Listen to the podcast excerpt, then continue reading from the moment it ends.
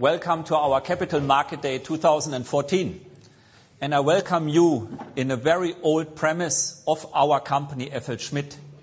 It is the former canteen for the workshop set up here in Valby at Vigerslev Allé. So it's quite a traditional building. And when you look a little bit around on the pictures and on the presentations what we have here, it tells the story, it tells the history of where we come from, what we do, where we are doing it, and how. So if you have the time during the break or after the session, take a few minutes to look through. And of course, we would like to have something from you back. There in the back of the hall is a small competition where we would like to have you analyzing which kind of minerals maybe are lying on the table and then that you choose what it is. And of course, we have a prize for it too. The theme of this Capital Market Day is manage the cyclical downturn, manage the cycle, and prepare for the upturn. For the ones who track us for a while, they know that theme for quite a while. And we will explain how that goes into the reorg, the reorganization, what we will make effective 1st of January. We have the following agenda. I start, as you see, with the welcome note and, of course, the overall picture before Lars, our CFO, goes more into the financial part. And then the four division presidents are giving a very deep dive into their so-called strategies and outlook. And then I will wrap up before we at six o'clock with a Q&A end and then going for drinks and dinner where we really would like to have an open way that we can communicate and you can ask us directly face to face. But before I go on, I introduce myself. My name is Thomas Schulz. I'm the Group CEO of FLSmidth since May 2013. And when you look on my CV, it's not that difficult to recognize I'm a real engineer. I'm a real mining engineer by heart, and I will celebrate next year my silver wedding as an engineer and being in that industry for 25 years, and I'm very proud of that. If I now come to the first item what we have, you saw Uffe with the safety introduction. Safety is utmost important in the mining and in the cement industry. And this trend, this culture is increasing. And when I onboarded last year, we started to trigger an intensified program to focus on safety. And what I can announce is a fantastic overperformance of FLSmidth worldwide, coming to a level of two on the LTIFR, which is the safety index or indicator. And that is really a good performance. It proves another thing, as you see, we have a target for this year of three and a half. So we were not ambitious enough. That will change next year, of course. Out of that, the reason why we stress that a lot, safety is a prerequisite to be the productivity improver in mining and in cement. You will see in the future that our clients more and more go in and don't accept any supply, any service from companies not having a good track record on safety. And as with all things, to be the front runner, to be in the driver's seat is always positive. With that, I come to that how to describe what we do. Last year, when I onboarded, we made a strategy health check and we announced last year that the strategy is exactly right and we will go on with that. This is a journey what we are on. And at the end of the journey stands that we are the preferred full service provider for mining and cement technologies in the world. But of course, there are steps in between. It's a flow. Step by step, we improve. And to improve means we have to manage that, the part of the cycle where we are in today, and that's in mining minimum, definitely the downturn cycle. And we do that. We announced last year in August the efficiency program, and of course, we perform on that. And of course, we will deliver, as we promised, the 750 million DKK EBITDA improvement at the end of 2015. We said that we are proactively right-sizing, business right-sizing the business. That means we look which kind of labor, which kind of cost, which kind of infrastructure we need to make our business happen proactively and start to adjust downwards or upwards when we need more or less. And of course, we looked into the structure. How are we organized? Is that the way that we can find the best synergies, that we can serve our clients the best so that it's the easiest to do business with us? And we figured out we have to do something. We have to make some changes. And that's the theme of the day, which means we reshuffled into from four divisions again into four divisions, but with a different setup. And that is what we will inform you very detailed. This is all for the sustainable, profitable growth path, which, as I said, will end as being the preferred full service provider. But at the same time, where we deliver on each point of the cycle, more than 20% return on capital employed. Now I go into the industry trends a little bit to talk why we are in that business, what are the rationales. And I will not make a deep dive into it, but, but we think it's important to understand why we are all doing these things and why we have that confidence that business will come back. The macro trends, everyone knows, growing population, growing need for energy, infrastructure, that is clear. No matter how bumpy the road is with the world GDP, that general trend is there. We will see 100 millions of people moving from the third world into the second, from the second into the first, and that triggers infrastructure, that triggers utilization of minerals. We have so-called supply trends, and the typical supply trend is ore grades. We definitely see that all over, ore grades in the mineral deposits is decreasing. Not in a week, not in a month, but constantly decreasing. And that means constantly our clients have to dig out more and being more scientific to have the right productivity.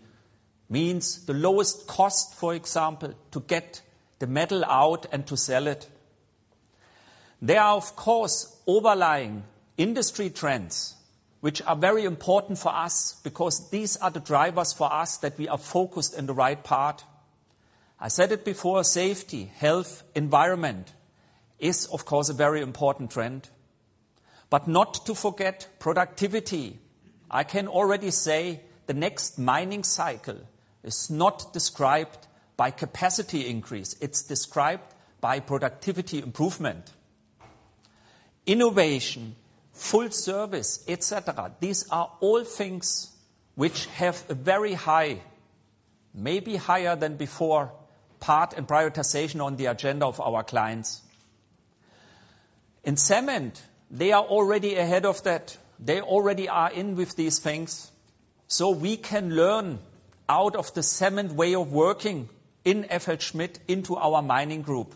And you will hear about that too. What is the market potential? Of course, when you look into that, what is available as resources, it's quite widespread. We have an internal definition, FLSmidth available market. That is what we see, the area, the amount of money, what our clients spend, where we can have a share of. And on the left side, you see cement. Important is that orange arrow on the right upper side, which clearly gives the growth of that available market. It's not our growth as we see how we will grow, but it shows how the field we play in is getting bigger. And in cement, we see 3 to 4% over the cycle. And in mining, in minerals, 4 to 5%. If I go on into what makes us confident that we will participate, that we will over-participate in that growth and in that market and making a profitable, good return business out of it.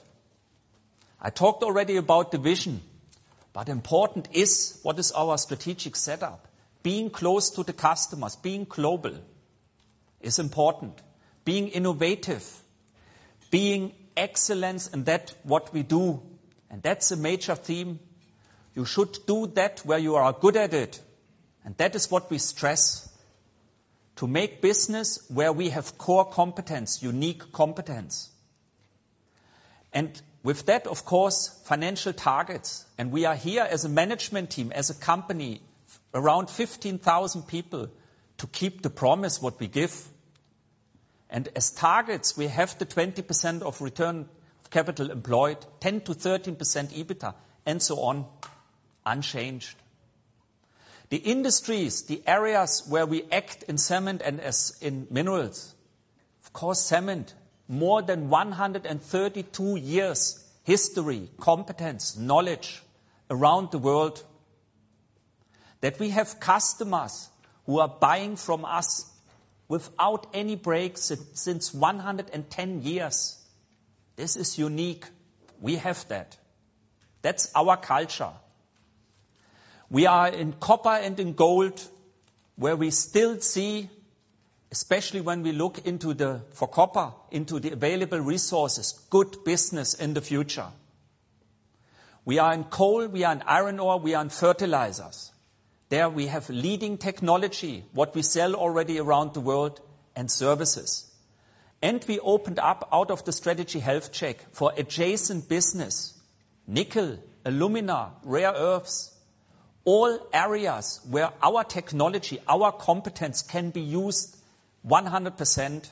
Why should we block that? What else? You need enablers. An enabler is, of course, what is your structure? How are you organized? And we are strongly believing that the divisional structure, which from my personal point of view is the best structure to go on in both industries, is built on business model, on cost capability sharing, to focus on that where we are good at it. And that is what we realize in the reorg. That we, of course, have center of excellence, no matter if it's innovation, processing, products, operation and maintenance. Yes, we have that. But we need a structure which drives automatically this performance and this excellence. Now, the organization.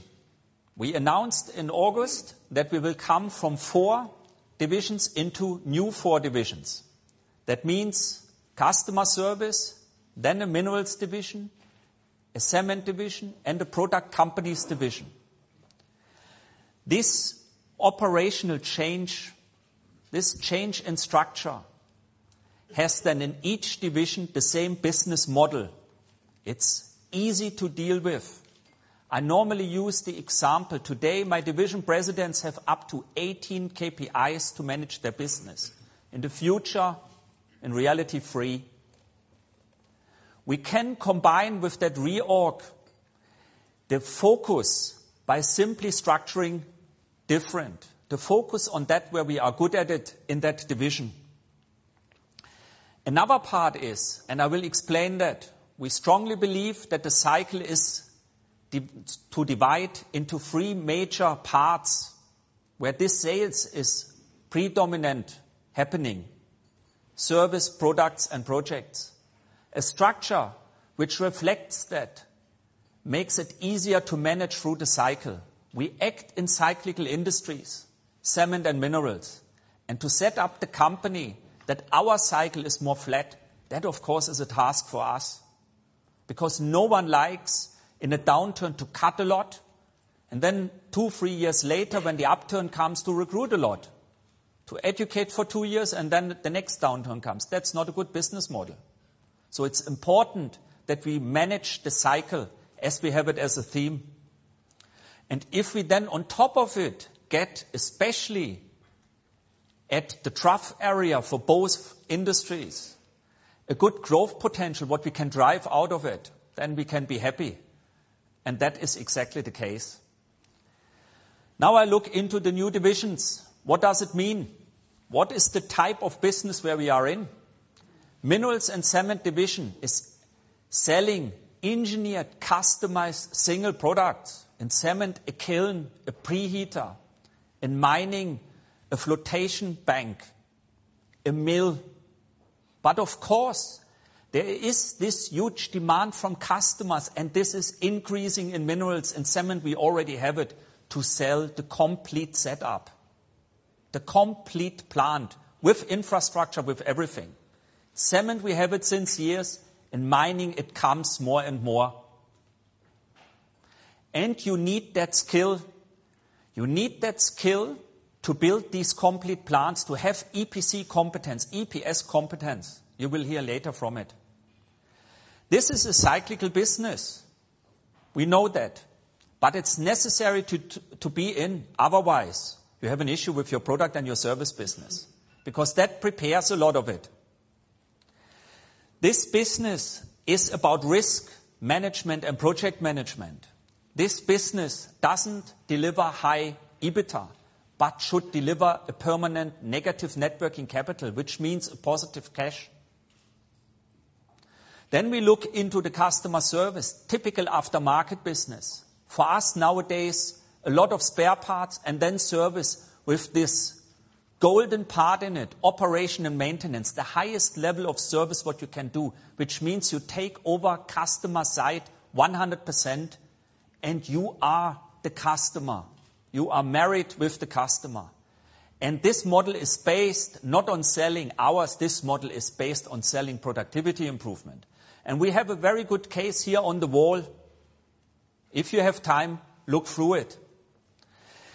Then this business is high margin, but more net working capital necessary. Small orders, local direct. You normally target different customers, different clients on the customer group, more the operational part. Then I look into the product companies. Product companies division. These are the standardized equipment into cement and minerals technology. They are all coming out of acquisitions and organic inventions. They have a similar business model. And our excellence is to bring them together and to leverage the synergies, what we have in supply, R&D, partly in sales too, but of course to leverage on the growth what we have, that we really bring them global, what didn't happen before. If I then look into the cycle, I said it before, we see by analyzing all the cycles, no matter if it's cement or minerals, there's typical buying behavior. And I have to say, I learned that uh, at the university too. A typical mining part, typical big capital resource business always has a time where big projects are placed for capacity increase. Greenfield, some brownfield, but huge projects. Then the things are done, and then customers normally take a breath driven by lower commodity prices or their own decision, or as we have it today, by the need for free cash flow. And then you go in the cyclical downturn where service business is so important to increase the productivity on the client side. Before it goes again into product business, which normally comes out of it, that the service, the OpEx gets too high, and then you have to do something with your equipment. This behavior, we in the new organization reflect two divisions on the project part, cement and minerals predominantly. One division, service throughout the whole time, and then the product company division, predominantly on the product side. What does it mean for us? You see on that picture on the top, an artificial, because there are of course bumps in it for cement as well as for mining. The cement part is the gray part, of course. And you see, and everyone knows it, cement and mineral cycle are not exactly the same from a timing point of view. And I can say it like that. In mining, we now go into the trough. We said it already last year that we believe end of 2014, beginning of 2015, mining will hit the trough, and we stick to that comment. And cement comes out of the trough. The pity is that if one is in the trough, the other is not on the peak. That would be very nice, but they don't do us the favor. When we combine our business in cement as well as in minerals, and then looking into the different divisions, the cycle what we run is more flat than the cycles of the industry where we act in. And that is what we call manage the cycle, so that we are not forced, if we come into a downturn, to talk about layoffs of thousands of people, and if it comes in the upturn, the recruitment of thousands of people. That we are more harmonized, more flat. But I have to say, I'm not saying that we are out of the cycle. That's not the case. You see that on that graph. But the target of us as a management is to flatten the business cycle for FLSmidth based on the industries where we act in. What are the long-term growth and really the levers in it? Each division has now its own growth target, and that's gorgeous because you know when to trigger it, you know how to finance it, you know how to make the capital allocation before the things are starting. That's preparation for the upturn. If you miss the upturn, as a side comment, we can calculate that you are never ever be able with no matter how much you would like to overperform to ramp up to the average in that following cycle. It's important that you know when the cycle comes back, and it's more important that you are prepared. With that reorg, we prepare ourselves. What are the growth areas? And my colleagues will go more into details, but singled engineered products, there is a big demand. EPC, as we said, for minerals and cement, and that's the same. A lot of competence overlap, which makes it logical that we are in cement and in minerals, which makes it logical that we have that huge base of colleagues in India who can work on cement and on minerals at the same time. Then we have the customer service. The operation and maintenance business is very important. We have wear part business where we don't participate enough.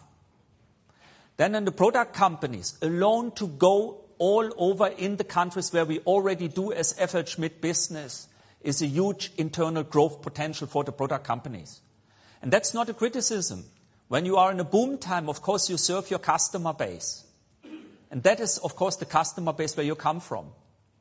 Now we help, we work to get them global into all areas.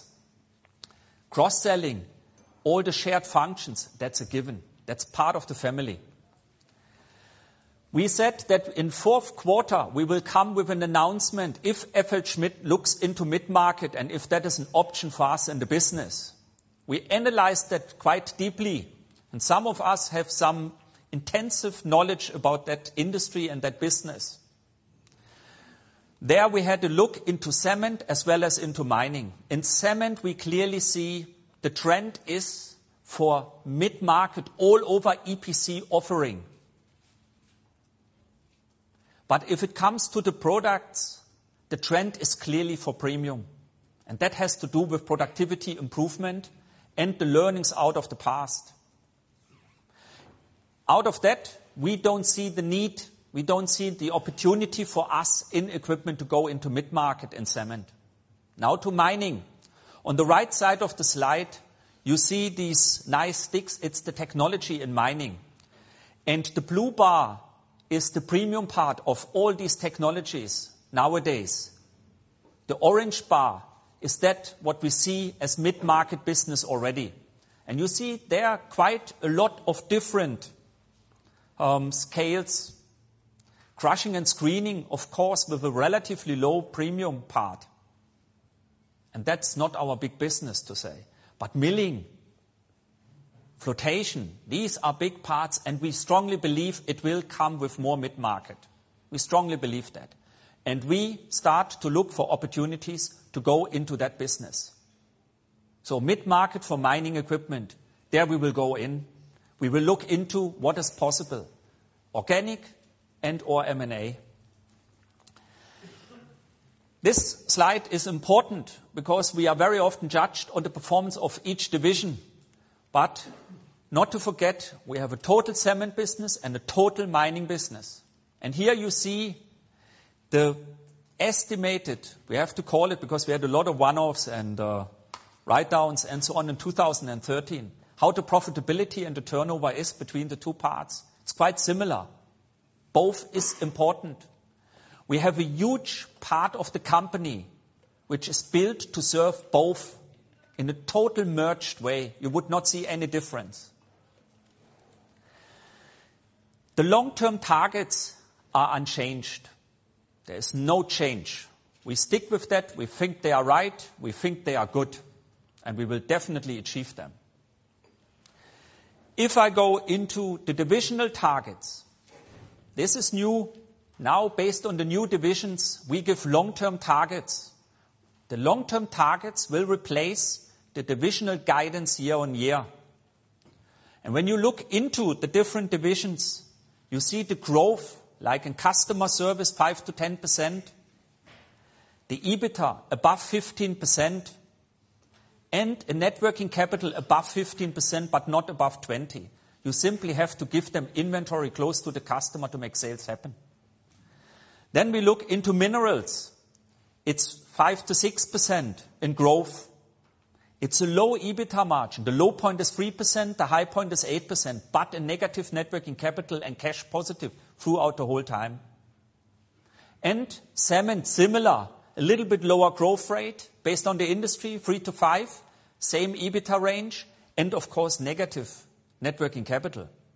And then the product companies, a growth rate which is similar based on our internal potential, 5%-10%, and the EBITDA level which is between 12 and 15%. And a net working capital around 15% to make sales happen. Out of that, I would like to ask Lars to come to the top. But in between, we have that. After each session, we have time for one or two questions. But we have at the end of the whole session, half an hour for Q&A, and of course, then during the dinner. Here, please.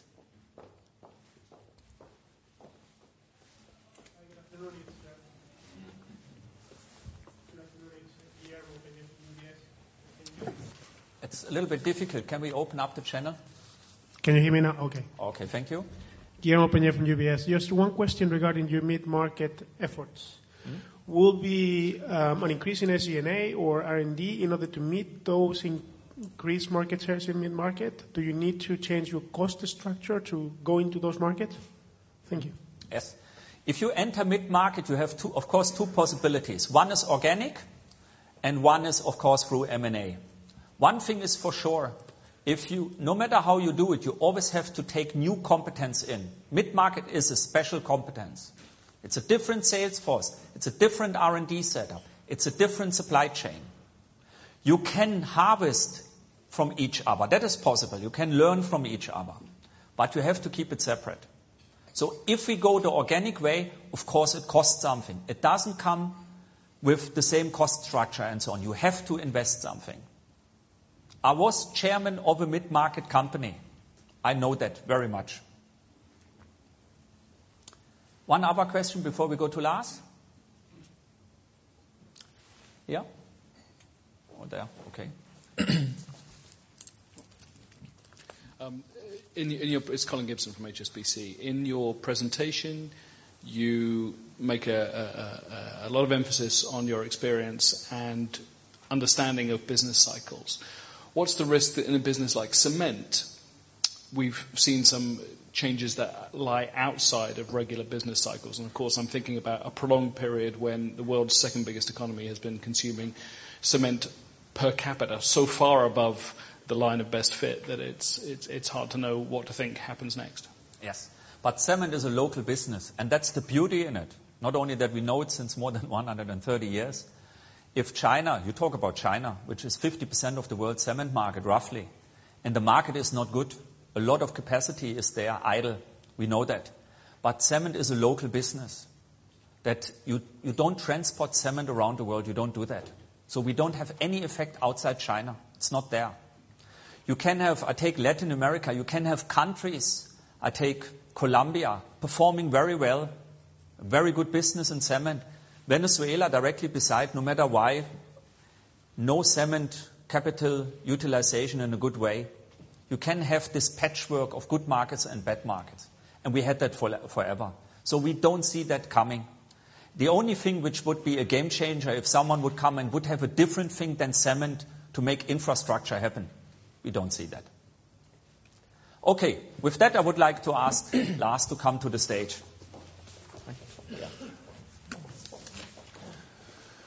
Good afternoon.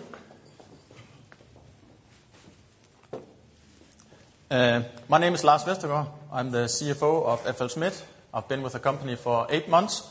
Uh, you can see my resume up here. Uh, I've been in big international Danish companies, had a number of different positions. Let's turn into what we're really going to talk about, which is how we're managing FLSmidth from a financial perspective. The key thing we want to do in FLSmidth is to deliver on our numbers. That is the overarching Uh, mission of the finance team. So what I'm going to talk about today is how we drive financial performance. It's about how we work with capital efficiency, and it's about capital allocation. When we talk about financial performance, there is what we have done. We have been managing the cycle. We have had an efficiency program where we will deliver a run rate improvement of 750 million by the end of the year. The second thing we have is business right-sizing initiatives. If you look at our divisions, you will see that some of them have declined a lot in revenue. When we talk about business right-sizing, it's about adjusting our cost base. That's something we have been doing. Working capital, this is one of the areas where we have not done well, where there is a lot to do for us. We have started that initiative. I'll go into detail what we're doing about it, but it is something we're working very hard to improve. If we look a little bit more into the future, what we're going to do in the finance area, it is to create a more simple business. It is to create a more transparent business. If we look at the reorganization we're doing here, we're combining similar businesses into similar or into the same divisions. In the old days, we had a mix of product companies and project businesses. And when you looked at the divisional profits, it was very hard to see what was the underlying performance of these businesses. In the future, that will be more easy for external investors to understand what is the underlying performance in these divisions. But more importantly, it's also easier for us to manage these businesses because now it's the same business model, it's the same KPIs, they will be hit by the same cycle. So we'll get into details about how that enables us to manage the financing of uh, the financial side of FLSmidth easier. If you look at FLSmidth, and in particular the minerals side, we have over the last 10 years built the minerals business from hardly anything. That had been done by acquiring a lot of smaller companies. That, of course, means that we have taken over a lot of small organizations. We have been integrating these, but we're not finished with the integration. So if you look at the finance area as an example, we, of course, bought a lot of finance departments. We will combine these finance teams into a country-based finance organization across the place. Uh, and that will, of course, enable us to get a more professional team in to upgrade our uh, capabilities within finance. We will also be developing more common tools that we will roll out across the business. If we take an example of what we do in the cement business, there we have been running big projects for many, many years. We have excellent tools in managing the project controlling side of it. That tool we will now take and roll that out across the business. So we'll do more in the same way. And the good thing about FLSmidth is if you look for best practices, it's almost certain that we have them somewhere in the business. What we want to do in the future is to make certain that we use the best practice we have around in the business across the business. The headline is we want to deliver on our financial promises, and we want to create an infrastructure that really supports that. And the initiative have been working.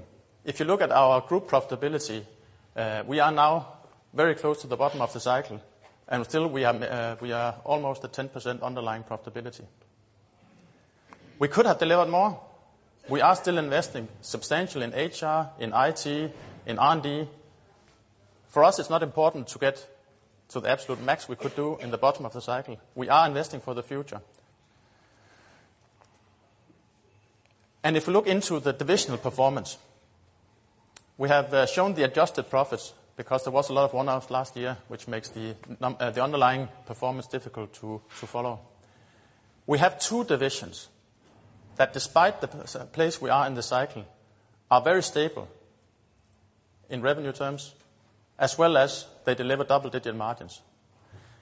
At the place we are in the cycle, these form the backbone of our earnings.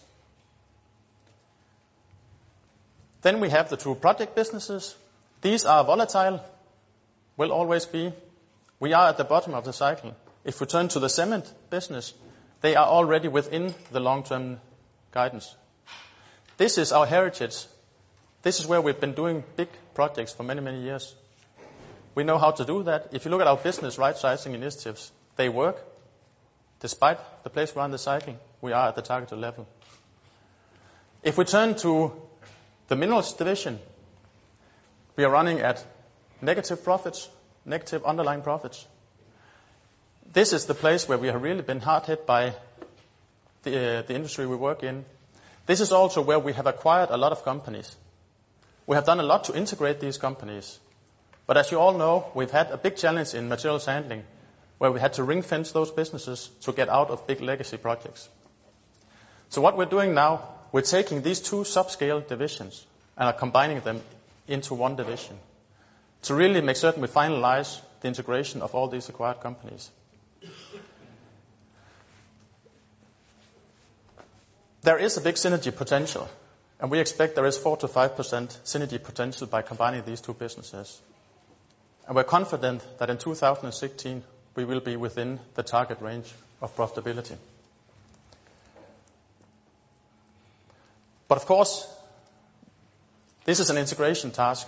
This is merging two global organizations. It will take time, it will cost money, and it will take management attention. That's for sure. If you look at the new divisions, the beauty of it from an internal perspective is that what you need to look at in the divisions is more similar. If we turn to, Thomas talked a little bit about what are the characteristics are of the businesses. If you look at the financial challenges in the two capital divisions, it's all about managing big projects. That is very different from having a customer service business or a product company division. So the key financial challenges varies across the divisions, and we can now make certain that we do it a lot more specific for these businesses. And the managers knows what tool to use, and the divisional numbers will not be a mix of high margin business, low margin business. It'll be a lot more transparent, both internally and externally.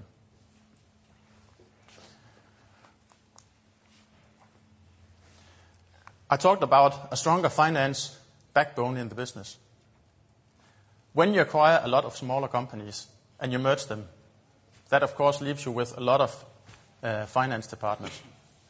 What we're doing now is we're taking all these finance teams and we are uh, putting them together at a country level. If I take an example of Denmark, on this site that we are sitting next to, half a year ago, we had five finance teams to manage the business we had in Denmark. The same goes for U.S., the same goes for Germany.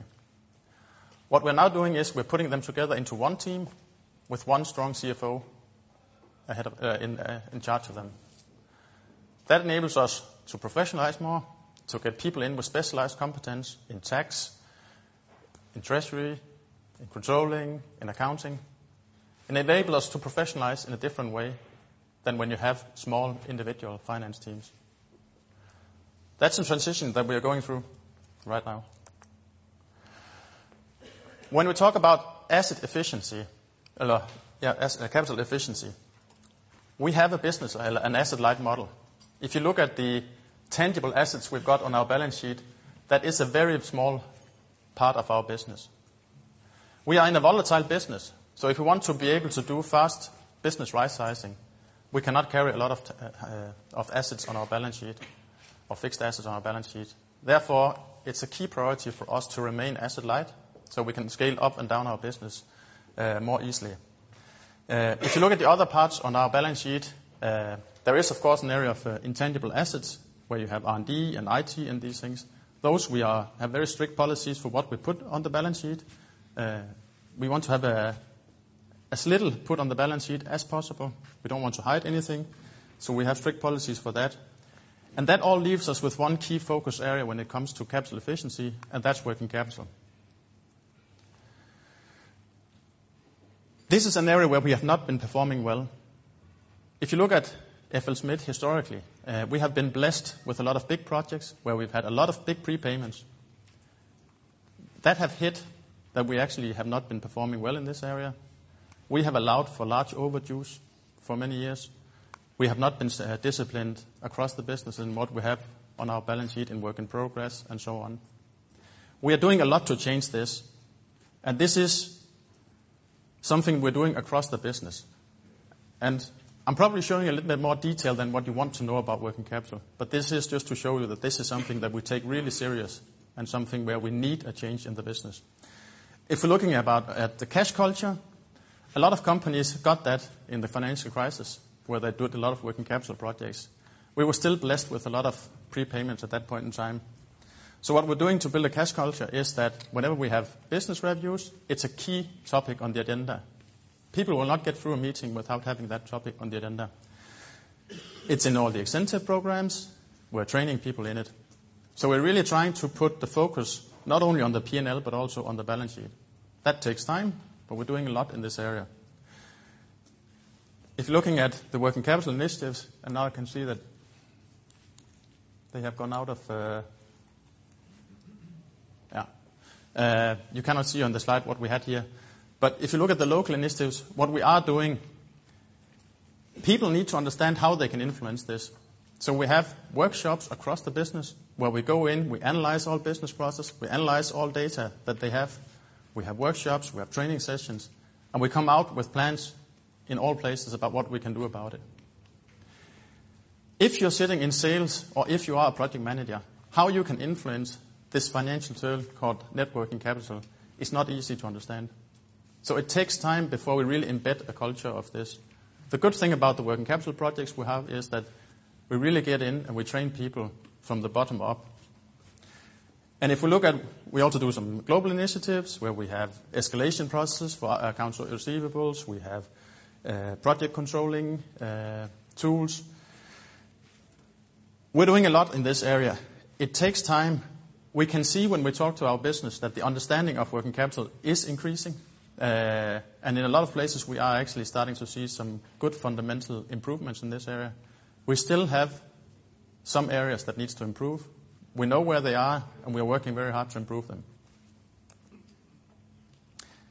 If we turn to capital allocation, when you are in a cyclical business like we are, we think it's very important to be well capitalized.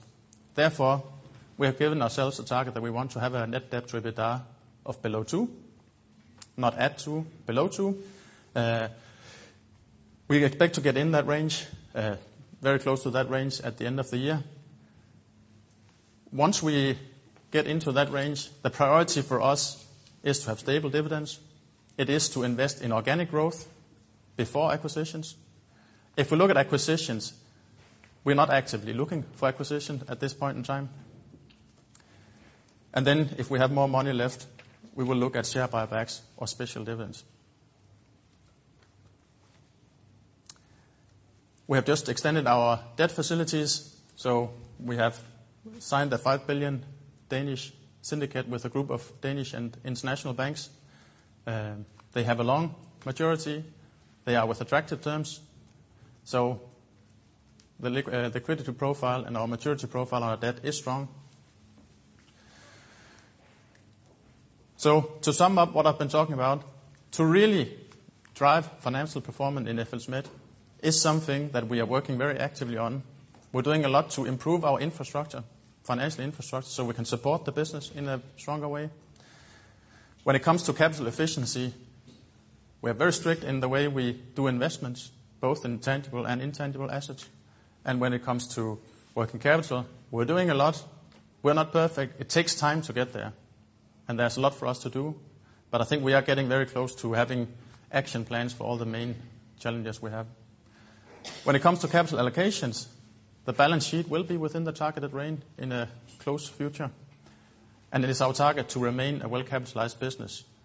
We prioritize organic growth over acquisitions.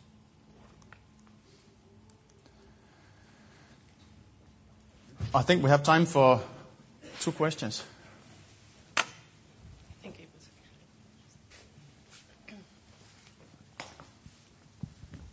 Uh, Lars Topholm from uh, Carnegie. So in your new mining business, uh, you explained 4%-5% synergy potential, but you also said it would take time and be costly. So I wonder, what's the nature of these synergies? Should we expect one-offs because you have to finance big layoffs, or how do you see that? And maybe also in the product companies, can you likewise try to quantify the potential from Uh, transferring best practice between these different product companies? Uh, uh, how much can you gain from improved sourcing? How much can you save on overhead costs? Yeah. Thank you. So if we turn to the question about the minerals business, we have not finalized the complete package for how we deliver these synergies. We're quite certain that they are there. We are in the middle of merging the two organizations. It's very important for us that we do not cut critical competences. And we are at a point where we have already taken out a lot of people of these divisions. And it's important that we, once the market comes back, that we are able to deliver. Uh, So we're merging the two organizations, and we will spend the time to do it properly. Where we have overlapping functions, we will look at what we can do in there, site consolidation, and so on. We're in the middle of all that, process, uh, that whole process. Uh, I cannot give you a target of what is the cost, but there will be uh, cost involved on it. So we should assume some one-offs down the road?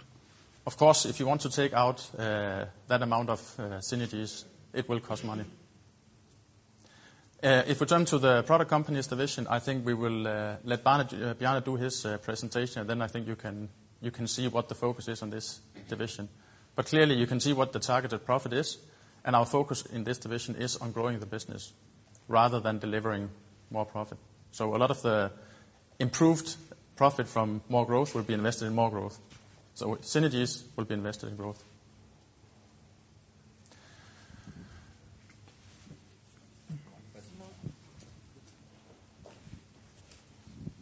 Uh, yes, hello. Uh, Patrik Setterberg from uh, Nordea Markets.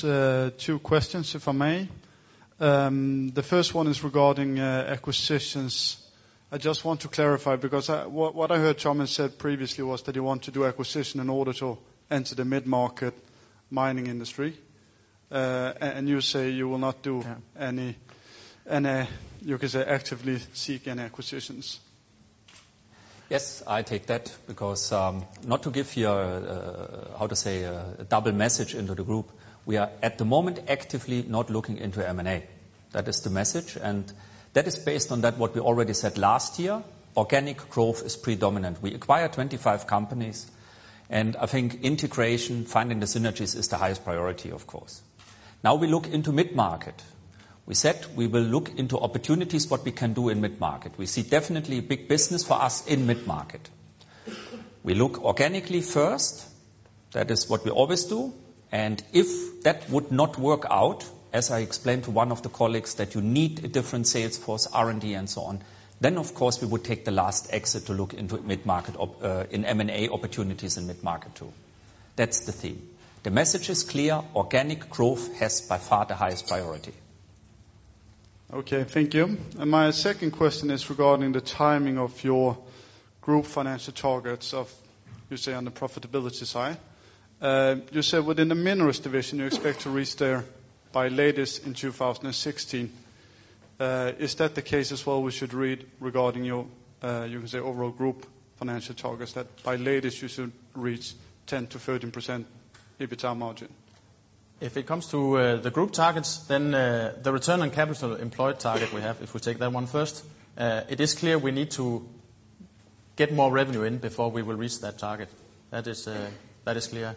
Um, and the 10%-13%, um, that's a long-term target. We are still in a difficult part of the cycle. Uh, and it's more important for us when the market comes back that we will be able to capture that. If we really wanted to, It would probably be possible to get there very shortly, but that would mean we would cut our future. We would not be investing in people, in IT, in R&D. Uh, so for us, it's more important to keep the profitability level up and increase it, but it's not to meet the financial target next year that is the absolute overriding principle, because we want to make certain that once growth comes back, that we're able to take more than our fair share of that. Okay. Thank you. Okay. And with that, I would like to introduce Bjarne Moltke-Hansen, the new and a little bit uh, already existing divisional president. Bjarne? Yeah. Thank you very much, Thomas and Lars. Uh, I hope you can hear me all. Um, what I will tell you about is the new product companies division, and I hope that you, after this presentation, know what it is and what we are aiming for. My name is. Uh,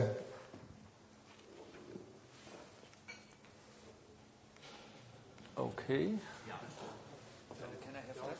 I take that away. Take this one. That works. Okay. My name is Bjarne Moltke-Hansen. I have been in the company for 30 years. A little bit untraditional career. The first 20 years was with building materials. It was Unicon, so it was ready-mix concrete. It was our fiber cement business. This is Cembrit, as you know, we still have.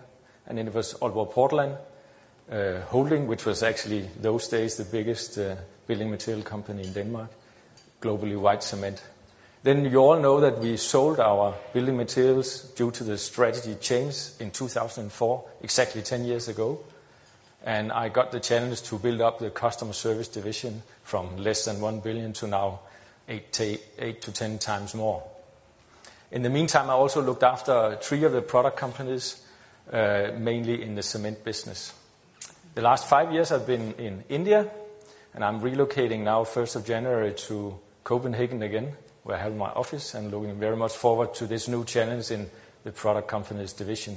So this is the background, basically a life with product companies. And what is this new division about? Yeah. It is nine product companies all delivering world-class products into the cement and minerals industry. We have group businesses with the same business model and the same integrated business model. At the same time, we also host our group supply chain organization and our quality. Group supply chain, because it's so important, we have all the workshops in the divisions. And you know product companies is characterized with assembly or production. So there's a very logical link that we have included our group supply chain and quality in this division. A product company is, of course, completely different compared to a project, which is a site where we, over maybe 24 months, build a big plant, and then we change and relocate the people to a new site. Here we have day in and day out, year in and year out, production and assembly in a workshop. We have a global footprint, more than 3,000 people. And as you can see, product companies are fairly stable. You can see here on the left side that even in these tough years, we have a stable revenue and a decent EBITDA ratio. But we have a good growth potential. As you can see, what we are tipping into is the big cement market, and the cement market of roughly $10 billion. A minerals market that is four times bigger, roughly $40 billion. So the total market we are attacking from the product companies division will be $50 billion. And as you know, we are out of the trough in cement. It's much more a local market. So there we see a growing market already. And then we have the minerals where we are not out of the trough yet.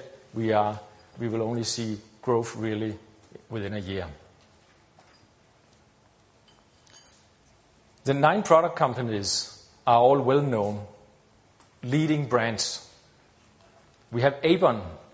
ABON is headquartered in Melbourne in Australia and is doing uh, doing sizers. We have Krebs that produces and sell cyclones and slurry pumps. are headquartered in Tucson, in Arizona. We have Buffalo, that is headquartered in South Africa, doing feeder breakers and feeders, mainly for the coal industry. They are all predominantly in minerals. Then we have MAAG Gear, that is headquartered in Switzerland, in Winterthur, but with production in Elbląg, in Poland, and in India, and is doing gear reducers for actually both cement and mining, but predominantly right now in cement. And then we have Pfister, world-class feeding equipment for dosing of coal to primarily cement and power industry, headquartered in Augsburg, in Germany. And then Ventomatic, that is in Italy, Bergamo, close to Milano, that is uh, producing and selling world-class uh, packing plants, palletizers, and equipment for dosing cement in bags. And you know, in emerging markets, almost all cement is sold into bags. And then, these three product companies are actually predominantly working in the cement industry. And then we have Möller in Hamburg, that is doing uh, conveying systems for fly ash and power industry and cement industry. And we have automation, headquartered here in Copenhagen, but worldwide, of course, doing the whole flow sheet of automation and control system, test systems, sampling systems, and full laboratory equipment for cement plant and uh, the minerals industry. And then we have Airtech, doing air pollution control system, filters, and making sure that our customers do live up to the requirement when it comes to uh, emissions. They are all three working in both industries. Where do they sit, these product companies, today? Before first of January, ABON and Krebs were in the minerals processing division. Möller was actually located in customer services. Pfister and Ventomatic today have their home in cement, and Buffalo, Airtech, Automation, and MAAG Gear are all in the material handling division. It goes without saying, and this is probably not the real right homes for all of them, and that's the reason why also that we have uh, now formed this new product companies division. It's very important that you understand that these product companies are very crucial to our full flow sheet and to in both cement and in minerals. And here's a good example. Here's a cement plant, and as you can see, we have MAAG Gear. A gear is between the motor and the mill, for instance. We have Pfister, that is dosing coal feed into the kiln or dosing coal from the coal mill.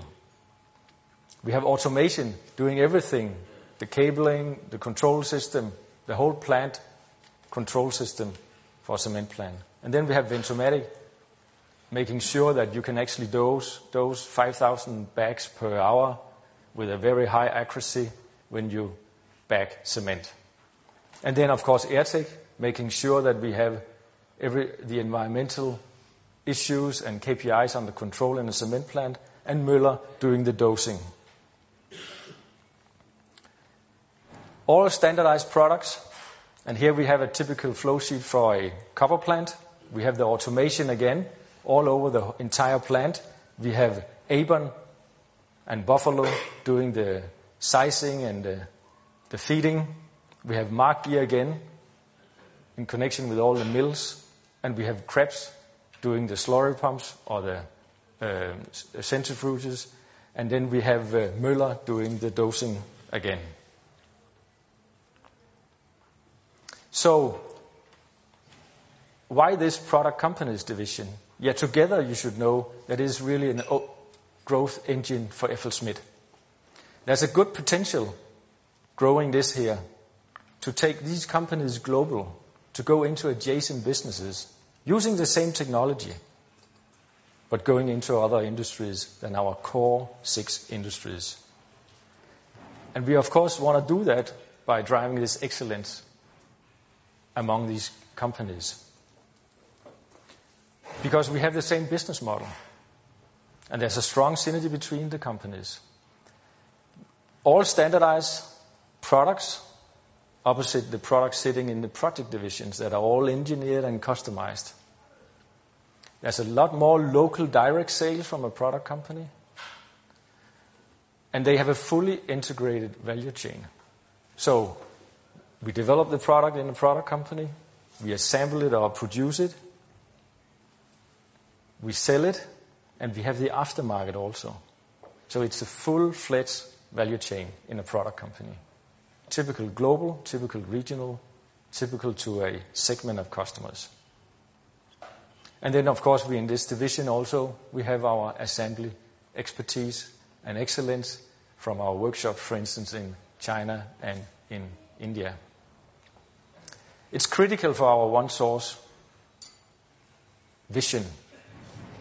They have all, they all sit on very important technologies.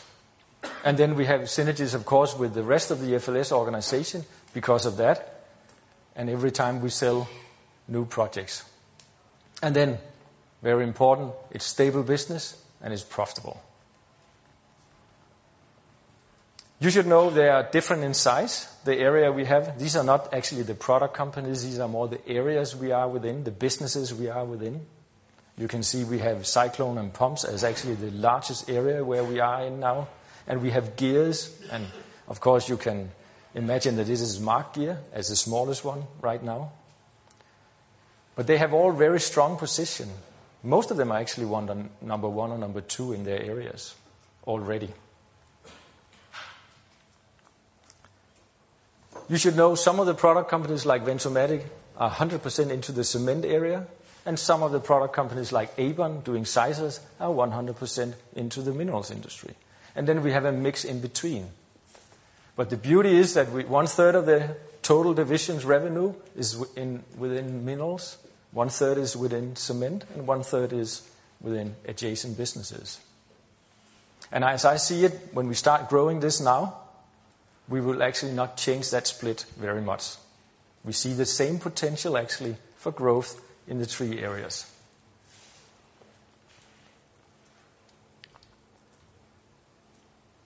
We sell our products from the product companies, both internally and externally. This is maybe a surprise to you that we actually sell so much externally. 80% is sold externally outside FLSmidth. So we have a solid market position outside FLSmidth. But this is really good, because we are the front runners selling to the entire industry and selling to even all our peers. If FLSmidth get an order, it's very good.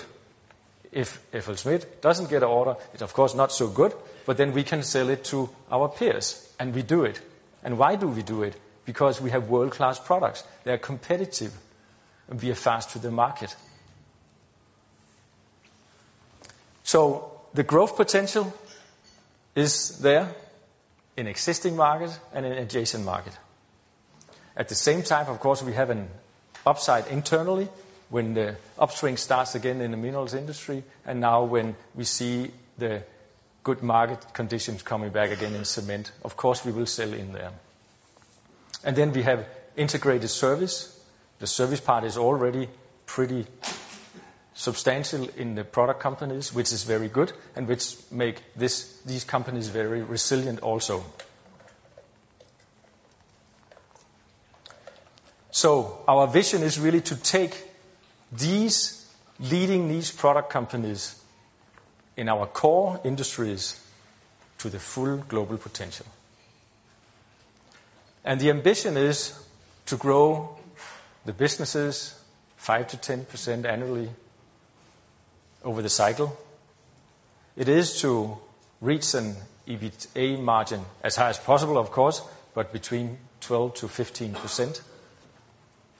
We will run this with a net working capital loading of roughly 15%. Remember, we have workshops, and we have high aftermarket content, so we need to have something on the shelves. But the benefit, of course, that we have high margins. And then we aim for a service market share of more than 50%, and a number one and number two position in the marketplace.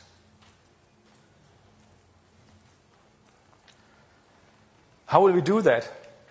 yeah, we will uh, run along two avenues. The short and medium term, we will drive growth initiatives.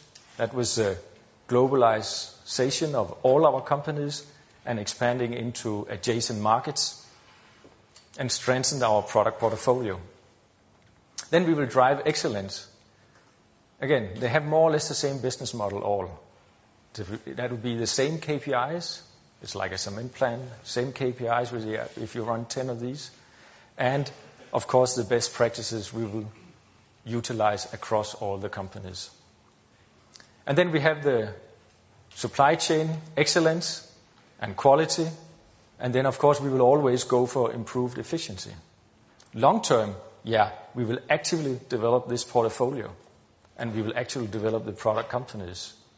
And of course, we will look into M&A as well, and we will even look into products sitting already in the FLSmidth organization.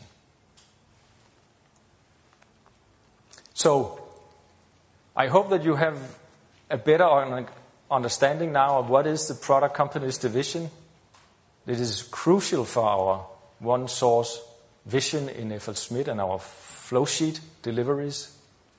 We combine the leading companies within cement and minerals with similar business model. And when we do that, we will have a growth engine for FLSmidth. It's stable business, it's high margins. And at the same time, we have our supply chain excellence in the division. And this combination will be very crucial for FLSmidth. I've been 30 years in the company and, of course, been through a lot of things, but I think we have never had such a transparent uh, structure as we have now with two project divisions, with one product companies division, and with one service division that can drive uh, the business. It's transparent, and it's much more easy to manage. Thank you. Questions? Lars? So so, so my question, I asked last before. So looking at the synergies, uh, from where do you see them coming? Is it mainly on overhead cost? Is it on sourcing? And uh, how fast do you think you can realize them? And of course, if you can quantify them, it would also be be interesting. Yeah, I mean, the, it's quantified with the 12 to 15 percent. This is our what we are aiming at when it comes to the EBITDA ratio. And you should know, we we want to grow now. This is the strategy like we did in customer services. But we want to grow now, and and we want to do it with the synergies will be on the sales side, on the marketplace, because we have we have not used the potential of going global. We have some of the companies that are pretty local, and we have to use the FLSmidth organization, our other product companies also in the local markets. Remember, we are in almost 40 markets, so we are already there. And then the second biggest thing is actually on the sourcing side. I don't see we will take a lot of cost out. Of course, there will be some on the back office, but remember, we have to have the resources for growing the business.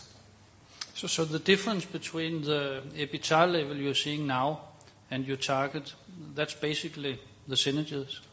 That's that's the synergies, but but I mean, we are already, as you probably saw on the graphs, uh, we are already within that band of the 12%-15%. So what is really important now, of course, we will try to squeeze up as much as possible, but but uh, but uh, it will be the growth that will be the crucial thing here. But then I don't understand what the synergies are, how big they are, then you look. Yeah, the sales synergies will be to sell more. That's one thing. And then, of course, we will take out some cost from in the variable cost because of cheaper sourcing. One thing, a good example, for instance, in India, we have a workshop with 800 people in the Delhi area.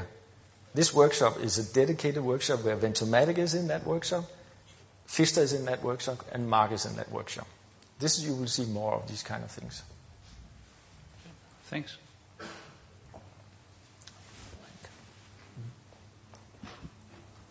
Uh, thank you, Mike Fleming from FMR. Um, You're not only in the target range, you're on the high end of the target range. Presumably, you would get the benefit of operating leverage when the cycle returns. I assume these revenues are maybe cyclically low. So are you intending to invest a lot of the benefits of the operating leverage into Yeah. sales organization, into things like that. This is, this is what we want to do. We really want to invest as much as possible in this growth. We know it takes a lot to grow business a lot. And, and uh, so, so we will reinvest this. And I'm actually comfortable that we're already within the, the range. Uh, so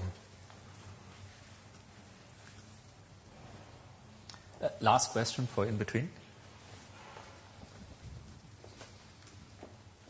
Um, I I have a question regarding your Krebs part of your business. Uh, I'm just wondering how much uh, overlap is there on the product portfolio with the with the Weir Group? Uh, And secondly, the market share on on the slurry pumps area. Well, you you said at least you you must be number two. So how big a how big of the market do you have of the slurry pump market? Yeah, I mean, I will put it that way. I mean, you have to see Krebs as two things. We are in the cyclones, where we are, have a very strong market position, and then we are in the pumps, where we are, we do not have so strong a market position compared to the to the cyclone business. But of course, uh, we see this market as a very good opportunity to expand, and uh, and this we want to do. And of course, uh, uh, the company you are mentioning, Weir, is is one of them. Yeah. But it's a much bigger company compared to Krebs. Okay, thank you. Uh, What about the product overlap? You didn't mention anything. Is it only the slurry pumps you have on on the on the slurry To, handle? to, to where? Well, yeah. No, no, the, the pumps and the cyclones, of course, yeah. But pri- primarily into the pumps. Okay. Then I would like to introduce, thanks, thanks, Bjarne. And then I would like to introduce a well-known cement expert, Per. It's this one, yeah, not the other. And with his division. Thank you very much, Thomas and Bjarne. Good afternoon to everybody. I fully realize that I'm the only thing standing between you and a break, but I still hope that you will spend a few minutes listening to my story to talk about my favorite subject, the world of cement. My name is Per Mejnert Kristensen. Thomas, he told you that he has... Now it's working. Thomas, he told you he's been here for 24 years, or he's been in minerals for 24 years. I cannot beat that, but I've been 22 years in cement, 22 years in FL.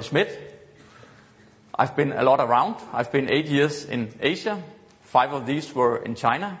Quite an experience, I must say. Now I'm happily back here in Denmark.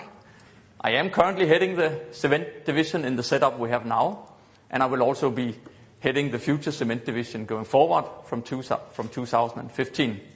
So I look very much forward to talk more about this. Let's first have a look at the cement division in brief.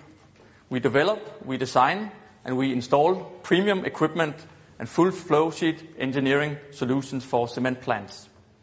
The way we do it is out of three centers. We have a main center here in Valby in Copenhagen, covering the EMEA APAC area. Then we have a large center in Bethlehem, United States, where we cover the Americas. And then we have our huge center in Chennai in India, where we cover India and some surrounding markets. We have been supplying cement plants for more than 100 years, and we are proud to say that we are the ones who have supplied most cement plants in the world. In terms of employees, we are 1,300 in the division. We use an outsourced model, so these are predominantly engineers, and then we source mostly of our equipment and products, the manufacturing we are having made from external vendors and suppliers. If you look at the right side of the chart, you will have the figures for the last almost three years. You will see the revenue and the blue bars, and then you will also see the EBITA percentage. It is fluctuating quite a lot back in 2012 and 13. The reasons for this is mainly what you can call one-offs in 2012, positively impacting in terms of closing the legacy projects we had from the so-called good times. On the other hand, in 2013, we have negative effects. That was from the efficiency program one-offs, and it was also from an arbitration that we were in. So you will see now that we are going into the range that is also our target range, as I will be talking to later in the presentation. So what are really the fundamentals of the cement division? what is our excellence? What is our reason to be here and to win in the marketplace? We firmly believe that we have best-in-class risk and project management, and we do combine this with our full scope of supply of sustainable cement technologies, all within the premium technology segment. In terms of our strategic focus, we will harvest our superior competencies within EP contracts, our traditional focus area, where we supply machinery and equipment for complete cement plants combined in a package, but mainly with engineering and procurement in the past. What we will increase the focus on going forward is also to include the construction part. The market is going in that direction. We will follow that, of course, and that's the way that we can increase our part of this business to also participate much more actively in EPC contracts out there. Now, we do not do the construction ourselves. There, we stick to our core business of designing and delivering the best products and projects. We will do the construction in cooperation with competitive and reliable construction partners. That will be global partners, that will be regional partners, that will ensure that together we can deliver a very competitive package to the benefit of our customers. Another very important focus area for us, engineered single equipment, what we also call products, and then also in terms of upgrade products, projects. You see an example here on the picture to the right of one of the EPC projects we are delivering with one of our partners. We will see much more of that going forward. But what is the market we are playing in? What has the cement consumption been looking like? How can we estimate that it will look in the future? Please take a look at the chart here to the right side, and what you will see is that cement consumption globally has really been more or less constantly growing throughout the years. Of course, as with everything, there has been a few dips, but really, if you look at the big scale, and I think it's clearly demonstrated here in the chart, cement is a growing business, and we have very good reasons to believe that that will continue for many, many years in the future. We can look at the drivers of cement growth. First of all, of course, economic growth that drives everything. Population growth, which we still see around the world. Investments in infrastructure increasing a lot in more and more countries. Urbanization is a trend that you see almost everywhere. And then, of course, industrialization in the countries that are not yet there. These are all factors that impact positively on the cement consumption globally. So historical figures is one thing. Most important for us is, of course, what does the future look like? We use a lot of external sources. Some of you here make very good reports on that as well. We have our own internal estimates based on our market knowledge. No matter how we look at it, which scenarios you place, and these scenarios are taken from a report that was released just recently called the Global Cement Top 100 Report. But if we look elsewhere, we see similar scenarios. And the message really is whether you pick the best, the most likely, or what here they call the worst scenarios, cement consumption will continue to grow for many, many years ahead. That's why it's such an attractive market for us to play in. And we do see that growth coming already in 2015, meaning also that we will expect to increase our order intake already next year. Another way to look at it is to see how cement growth typically develop as countries develop from so-called emerging markets and into more mature countries. This is a very interesting chart for us because it tells us a lot about how we can expect the future development will be, not only on a global level, on a macro level, but also more regionally and locally in the various countries. On the Y-axis, you see the cement consumption per capita, the different countries, and on the X-axis, you see the GDP per capita. And while the dots, of course, are scattered, there is a relatively clear path that countries follow when they develop in terms of their GDP per capita.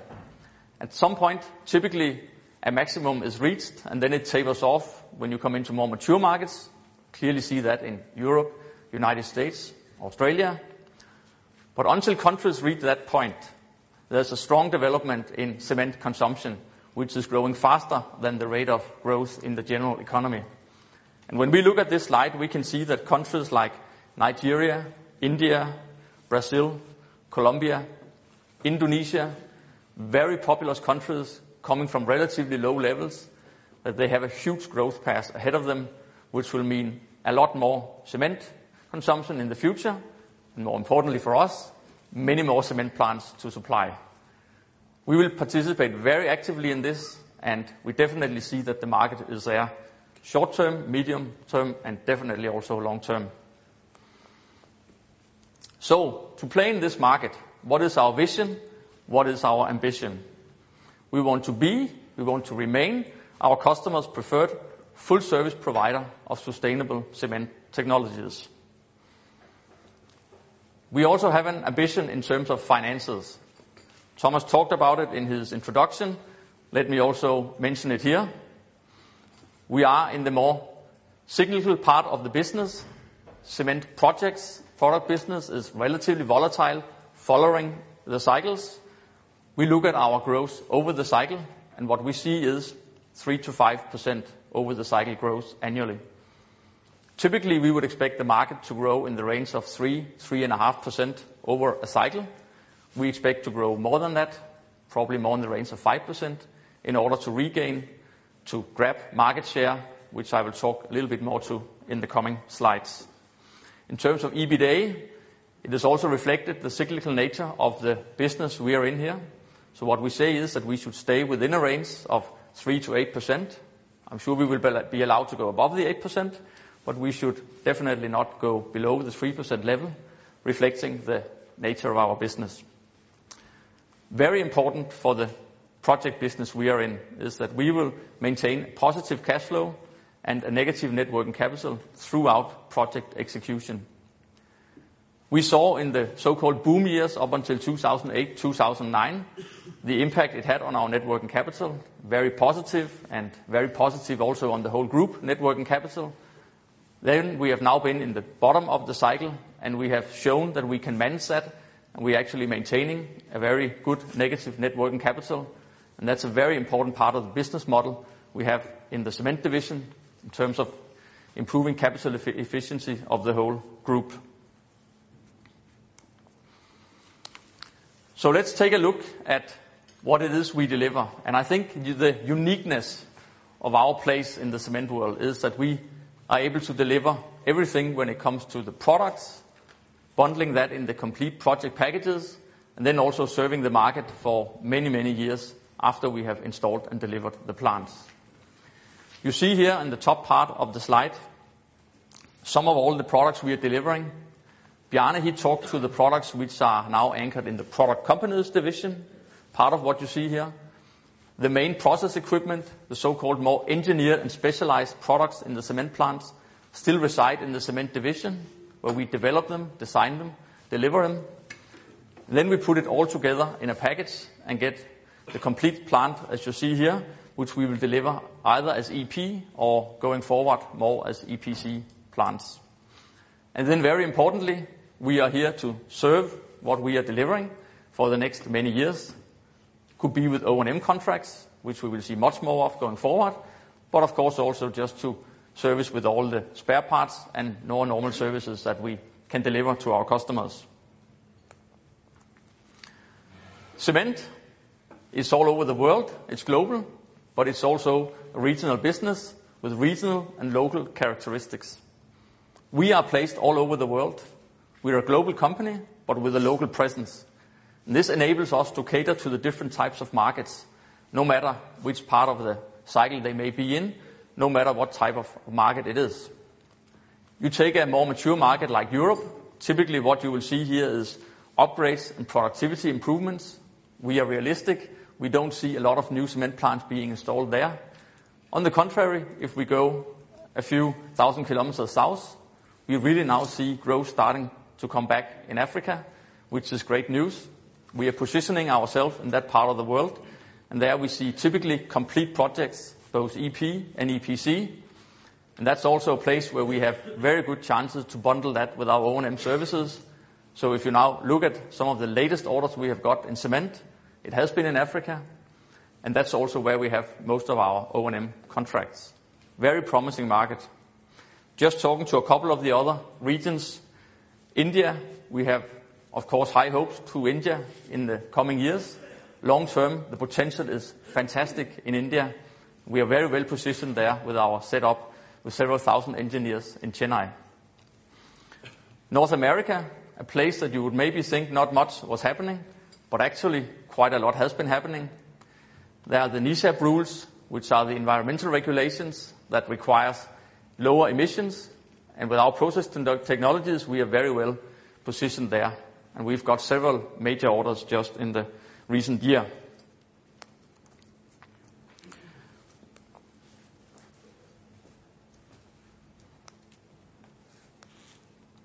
Sorry about that.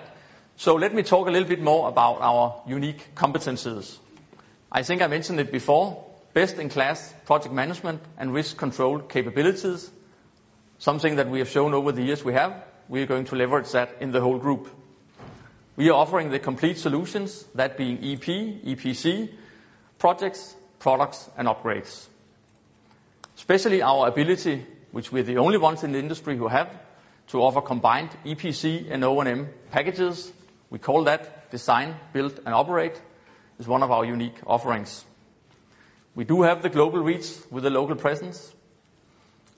We strongly believe that we are the ones who can deliver the most reliable plants and upgrades. We do have unique competencies in process knowledge and emissions control. That's also why we have grabbed the largest share of the market in the U.S., where the focus is very strong on emissions, and we all know that it will also come to many other places around the world in the coming years. And then, not least, general, very strong focus on R&D. We ensure that we have the most efficient products, but also, of course, at competitive prices. One of the reasons that I'm so confident that we can continue our path in that direction is that we have in FLSmidth the largest R&D center in the industry. It is located at Dania, Mariager Fjord. You see the center on the photo to the right. It's actually almost a mini cement plant. It used to be a real cement plant. We took that and developed it into our laboratory to develop new cement technologies. It's a very strong platform for us to develop, from. We do research there, but of course, very important, this is where we develop our products with one key focus, and that is to increase the productivity for our customers. This is what they want, and this is what we can deliver to them. That could be in terms of decreasing energy consumption, which I think you all know is very high in a cement plant. Reducing emissions, I talked to already. And then, very important, what we see in the coming years is the increased use of alternative fuels. We have some unique products in that area, and we are developing those further. Financing is very important when we deliver our projects. We have a very good cooperation with many financing institutions around the world. EKF, who I know is here today also, is one of our very good partners. Together with them, we are able to help the client brokering the deals to get the financing package together, and thereby ensuring that our value proposition and our competitive situation makes us very unique and strong.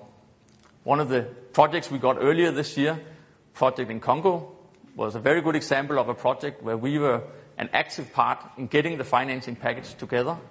It is finalized now, and we are very happy that we can work so closely with our partners, not least EKF. Let me just here in the end, talk a little bit again to this design, build, and operate model, because we really feel that we have a unique and strong position here. We will go in, and we will make a tailor-made designed cement plant to our customers. We can do that as an EPC solution in a partnership with an experienced partner. You will see here the picture below, which I think we have also in the room elsewhere. It's a very good example of that in Egypt. We delivered the complete plant on EPC terms. Now, we have been operating the plant for several years, and we have demonstrated to the customers in Egypt, and actually to many more who have visited this plant, that we are capable of doing this very efficiently. And we guarantee the output to the customer, so basically, he just have to deal with selling the product on the market. So we can actually put that in a more simple way. If the customer, he has the raw materials, and they are almost in every place in the world, and then, of course, he needs a permission to run the plant, and the market is there, we will basically take care of the rest. We will make sure the plant is being designed, it's being built, it's being commissioned, then we will also run the plant, and we will guarantee the output. This is what we call 360-degree certainty for the customer, and we feel that's a very strong value proposition, which you will see much more of in the coming years. So if I can just come with some of the key takeaways on my last slide here. Our offering of complete projects, individual products, and upgrades. Importantly, we will increase our focus on EPC projects, but of course, we are aware of the risks. We believe we have the competencies and the know-how to mitigate those. And of course, we will still harvest on our long-standing experience in delivering EP projects to customers all over the world. What we will also do is to increase the focus on product and upgrade sales. We do act, as Bjarne he also talked about, as a sales lead for the product companies. So we will, of course, when we go out and we sell a product, project, include all products from the whole group. Then last but not least, we partner with the customer services division on this design, build, and operate model. We will promote that a lot. But even if we talk about the more traditional business, we will ensure that when we sell a project, we have spares and service sales for many, many years ahead in the future. And with that, I think we will take some questions. Yes.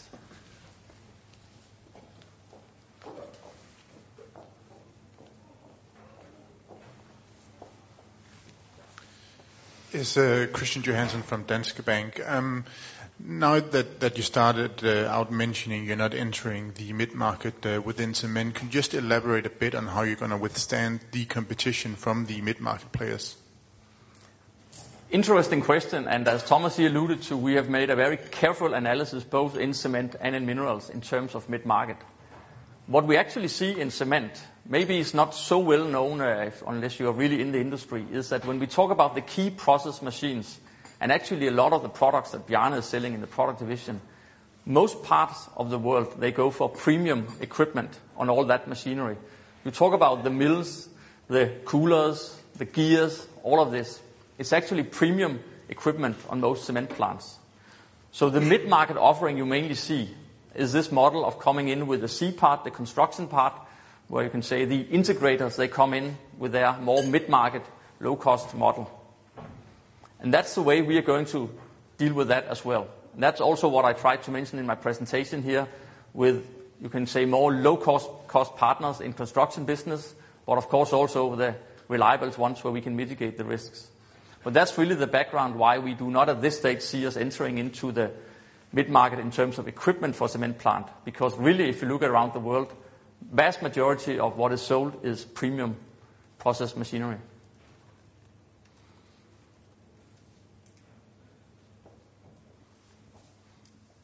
Thanks very much. You, um, your second bullet point says, "Increased focus on EPC while mitigating the risks." Could you elaborate? Because I think you have an audience full of people who, you know, get slightly allergic to the phrase EPC, having been on the receiving end of uh, EPC-related problems in many other companies. Thanks. You are absolutely right, and that's also why we mentioned, very importantly, mitigating the risks. We have been in the industry for many years, and it's not that we have not done EPC projects. We have, in fact, done that for many years, but the relative proportion has been small. Now, the market is going in that direction, and needless to say, if we want to participate in that market, we also have to go there.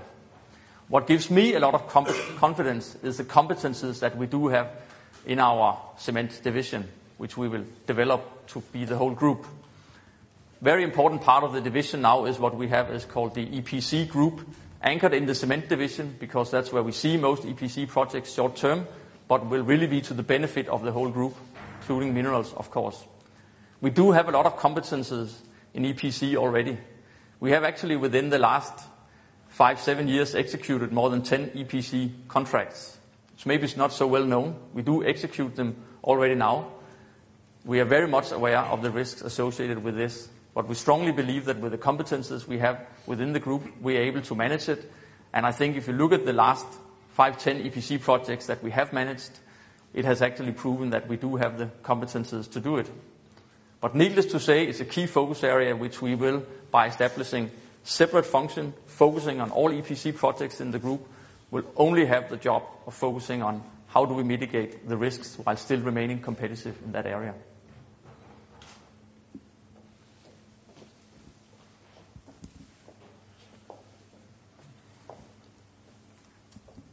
Slightly related questions. So with the growing EPC share, wouldn't your margins come under pressure because there'd be a bigger proportion of revenue which you just invoice through? And then a household question: When you announce an order, how do I know how much goes to cement and how much goes to Bjarne? To the first one, um, of course, you are right.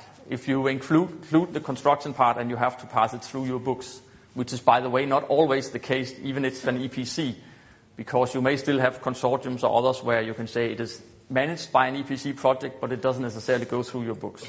And you're right, if it goes through the books, of course, there will be a certain thinning effect. Now, the absolute bottom line and the effect on return on capital employed, net capital, and so on, should not be affected. So that's really the way we look at it, and we still believe that with the things what you mentioned here, we will be able to stay within the band. We will normally mention when we have included uh, some of our product companies' equipment in our press releases, you may have seen that. I think that's to the extent that you will uh, short term be able to have a feeling of this. So I'll get a price list from Bjarne? Well, I think you should give Bjarne a call and uh, see if you can get it. Thanks. Okay, um, now we have a break, and I would like to have us back on uh, on presentation mode in 15 minutes. Thanks a lot.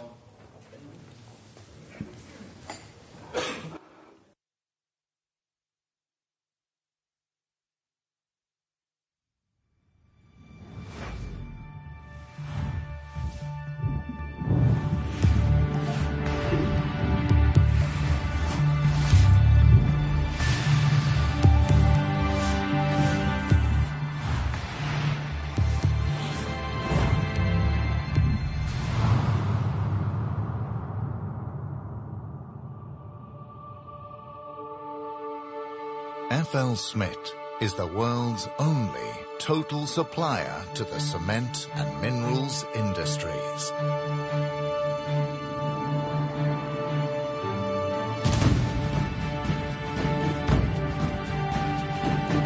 More than 10,000 employees embody FLSmidth's commitment to creativity, reliability, and excellence. 24 hours a day, 365 days a year, FLSmidth is boosting customers' production capacity.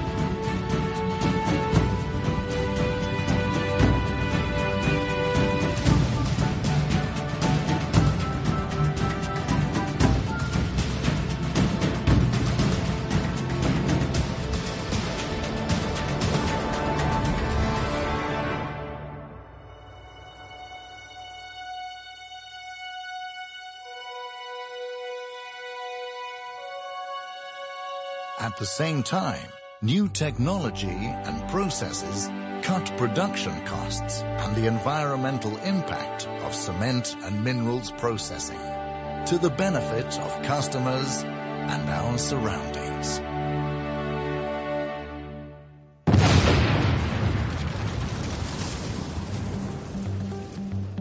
Close to 3 billion tons of cement is produced around the globe every year, nearly half depends in some way on FLSmidth know-how. Over 125 years, FLSmidth has introduced more than 1,200 patents.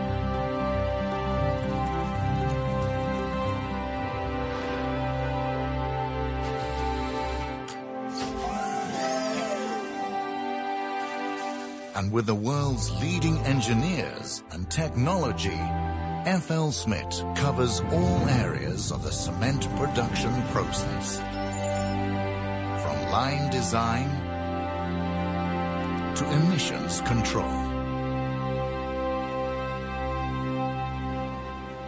This is why the industry's leading players trust FLSmidth as their preferred partner.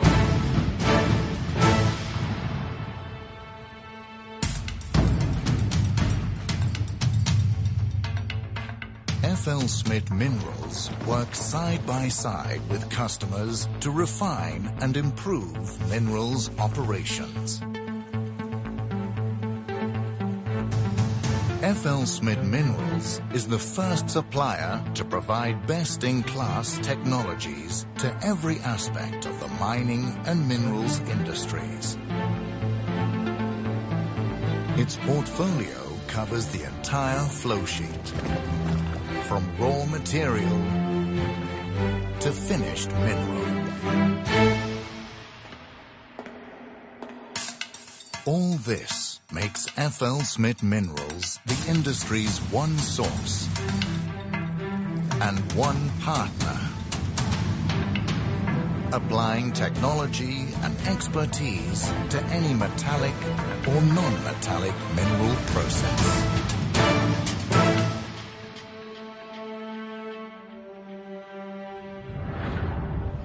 FLSmidth's history is one of expansion and innovation. FLSmidth was founded by engineer Frederik Læssøe Smidth in 1882. Working from a single room in his mother's house in Copenhagen. The company built its first cement plant in 1887.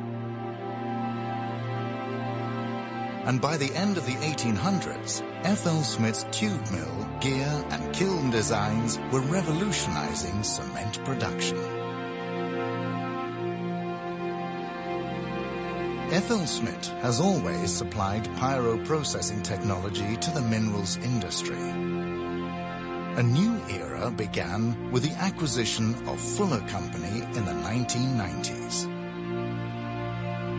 Further acquisitions followed, including Dorr Oliver Eimco and Krebs in 2007. With expertise in both these industries, FLSmidth is engineering the future.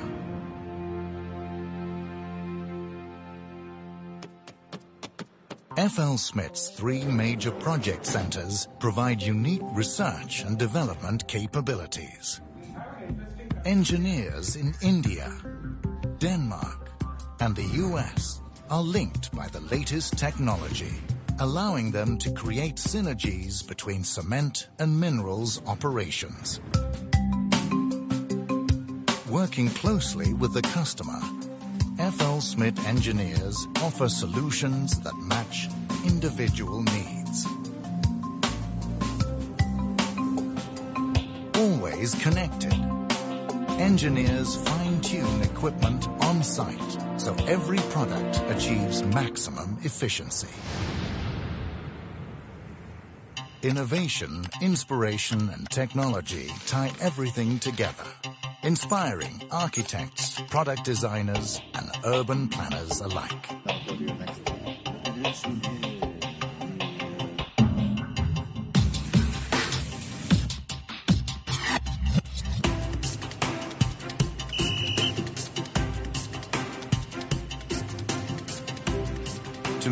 Increasing demand, FLSmidth is always striving to create bigger and more efficient plants.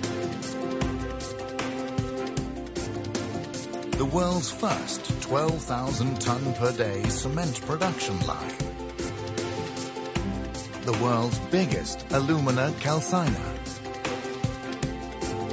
The world's largest field-proven flotation cells.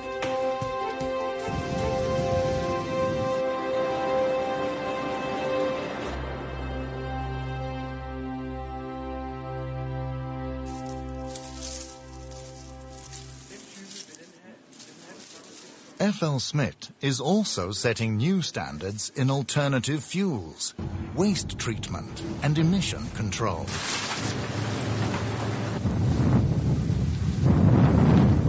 Developments like the HOTDISC allow plants to burn waste cleanly and sustainably, while an FLSmidth fabric filter cuts dust emissions by more than 99%.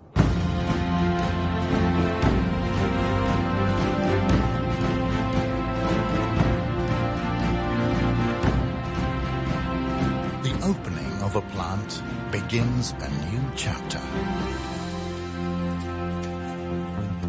Customers have access to more than 1,300 customer services staff. FLSmidth has the largest spare parts stock in the industry, and it provides comprehensive hands-on training and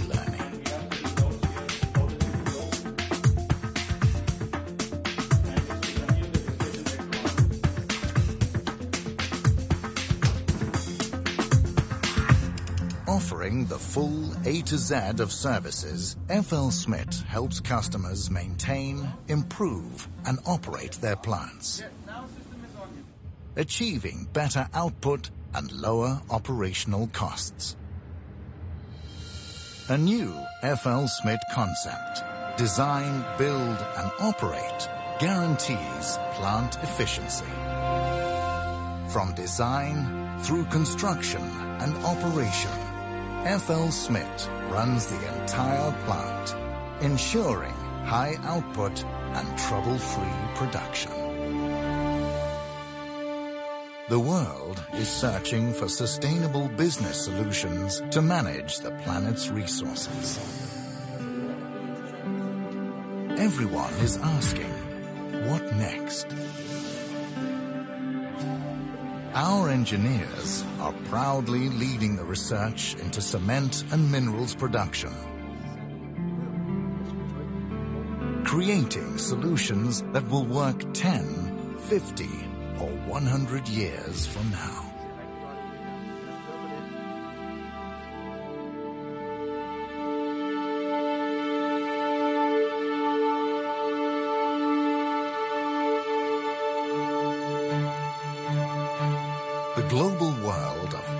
Smith is one of constant improvement.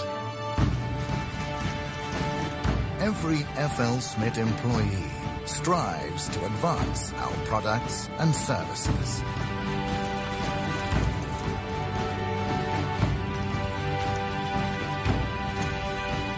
In every aspect of the cement and minerals industries, we explore the possibilities offered by new technologies in our search for sustainable solutions.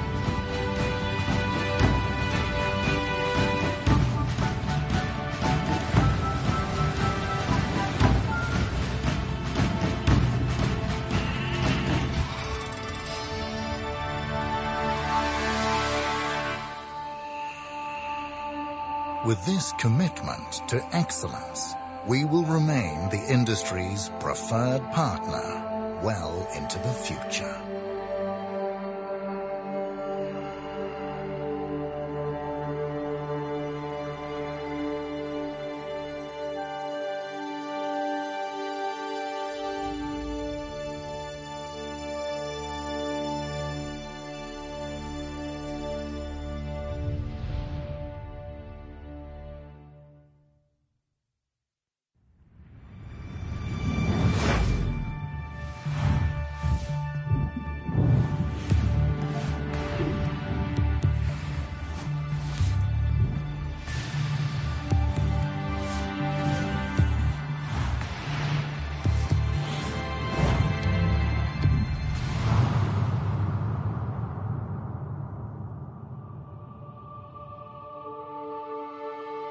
FLSmidth is the world's only total supplier to the cement and minerals industries.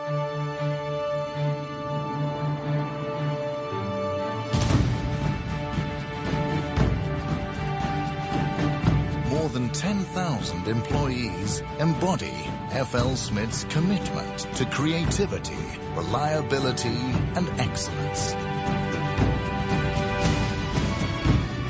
24 hours a day, 365 days a year, FLSmidth is boosting customers' production capacity.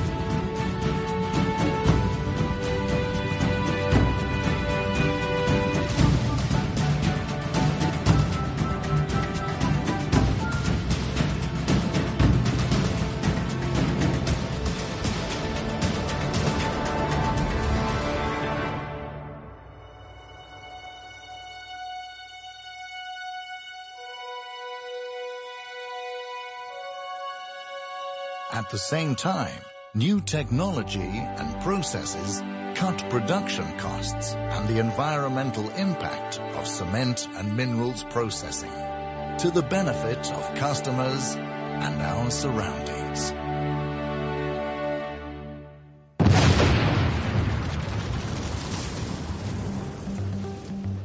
Close to 3 billion tons of cement is produced around the globe every year.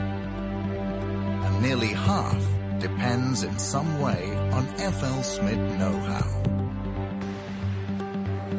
Over 125 years, FLSmidth has introduced more than 1,200 patents.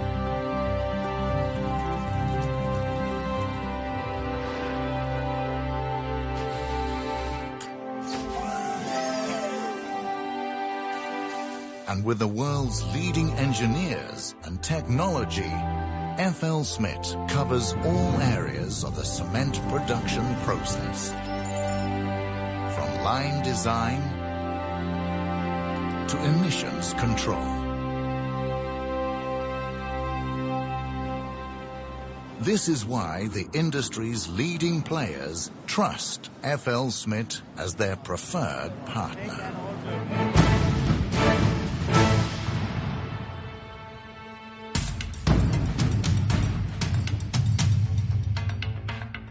FLSmidth Minerals work side by side with customers to refine and improve minerals operations. FLSmidth Minerals is the first supplier to provide best-in-class technologies to every aspect of the mining and minerals industries. Its portfolio covers the entire flow sheet, from raw material to finished mineral. All this makes FLSmidth Minerals the industry's one source and one partner, applying technology and expertise to any metallic or non-metallic mineral process.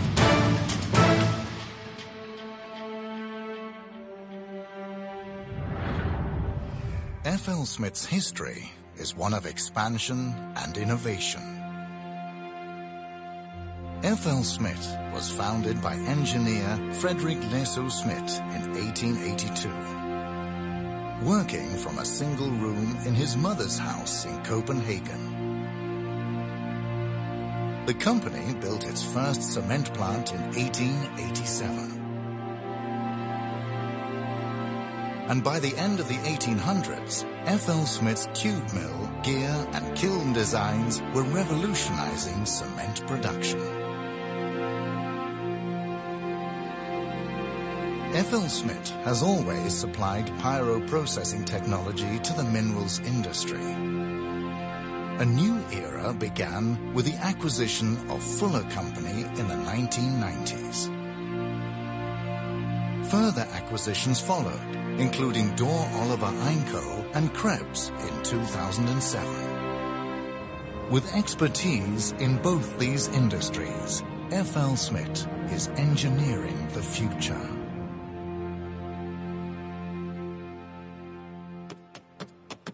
FLSmidth's three major project centers provide unique research and development capabilities. Engineers in India, Denmark, and the US are linked by the latest technology, allowing them to create synergies between cement and minerals operations. Working closely with the customer, FLSmidth engineers offer solutions that match individual needs. Always connected, engineers fine-tune equipment on site so every product achieves maximum efficiency. Innovation, inspiration, and technology tie everything together, inspiring architects, product designers, and urban planners alike.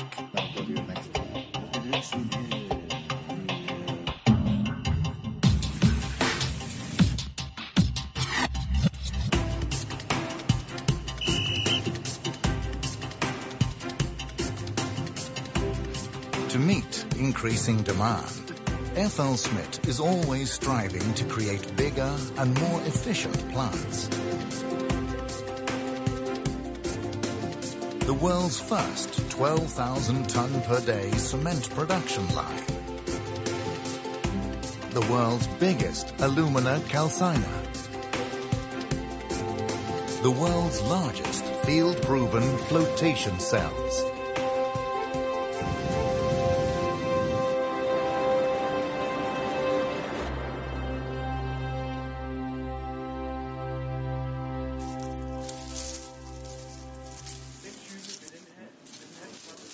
FLSmidth is also setting new standards in alternative fuels, waste treatment, and emission control.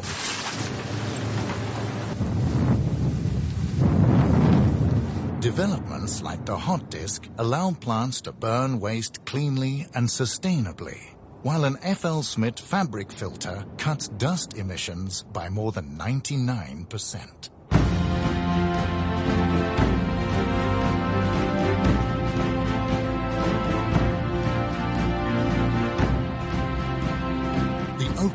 A plant begins a new chapter. Customers have access to more than 1,300 customer services staff. FLSmidth has the largest spare parts stock in the industry. And it provides comprehensive hands-on training and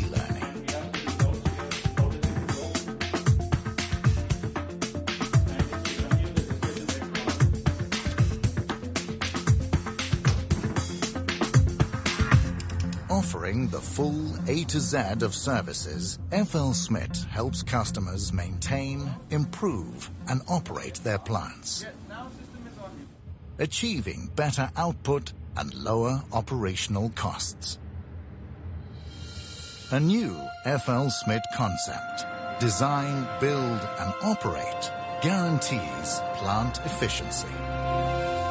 From design through construction and operation, FLSmidth runs the entire plant, ensuring high output and trouble-free production.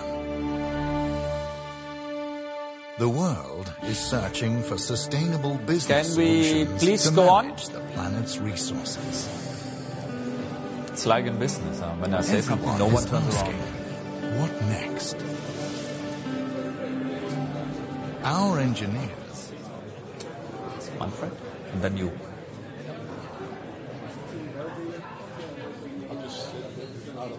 Yeah.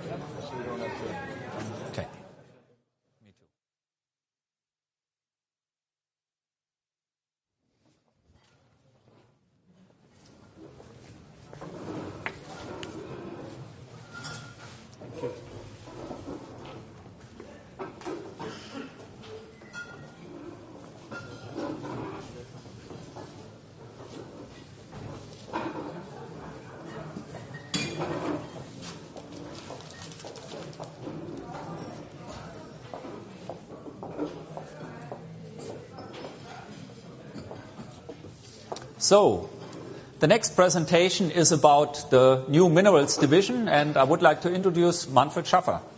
Your stage. Thank you very much, Thomas. Um, and thanks very much for all of you coming back after the break. I'm actually very excited to have this opportunity today to talk to you about the new minerals division. But before I do so, I will start with a formal introduction of myself.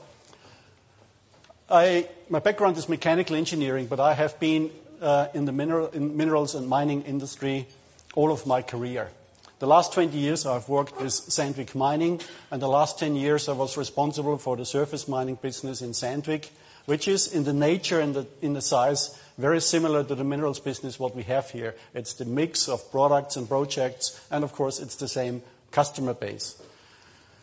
I uh, boarded, um, onboarded FLSmidth four months ago with the task to form the new minerals division and of course then to run it and to optimize the organization.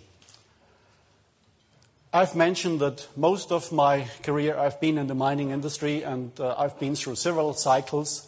I've been through a lot of ups and downs, and I understand the drivers behind the mining industry. So I would really like to start here with uh, summarizing the tough situation the mining industry is in. We've all talked a lot and heard a lot about the situation where mining is getting more and more difficult. The ore grades are dropping, mines are more remote, and uh, of course, uh, the mines are getting deeper, and so on and so forth. In other words, you have to spend more energy, more money, and more capital investment in order to get the same production out of the mine. In addition, the mines are facing difficulties in terms of increasing costs from increasing labor costs and also from energy and material costs. And at the same time, the mines are also facing increased pressure from environmentalists and also have issues with uh, the corporate social responsibilities, the rights to mine in certain countries, and so on and so forth. At the same time, we've seen a huge drop in the commodity prices over the last few years.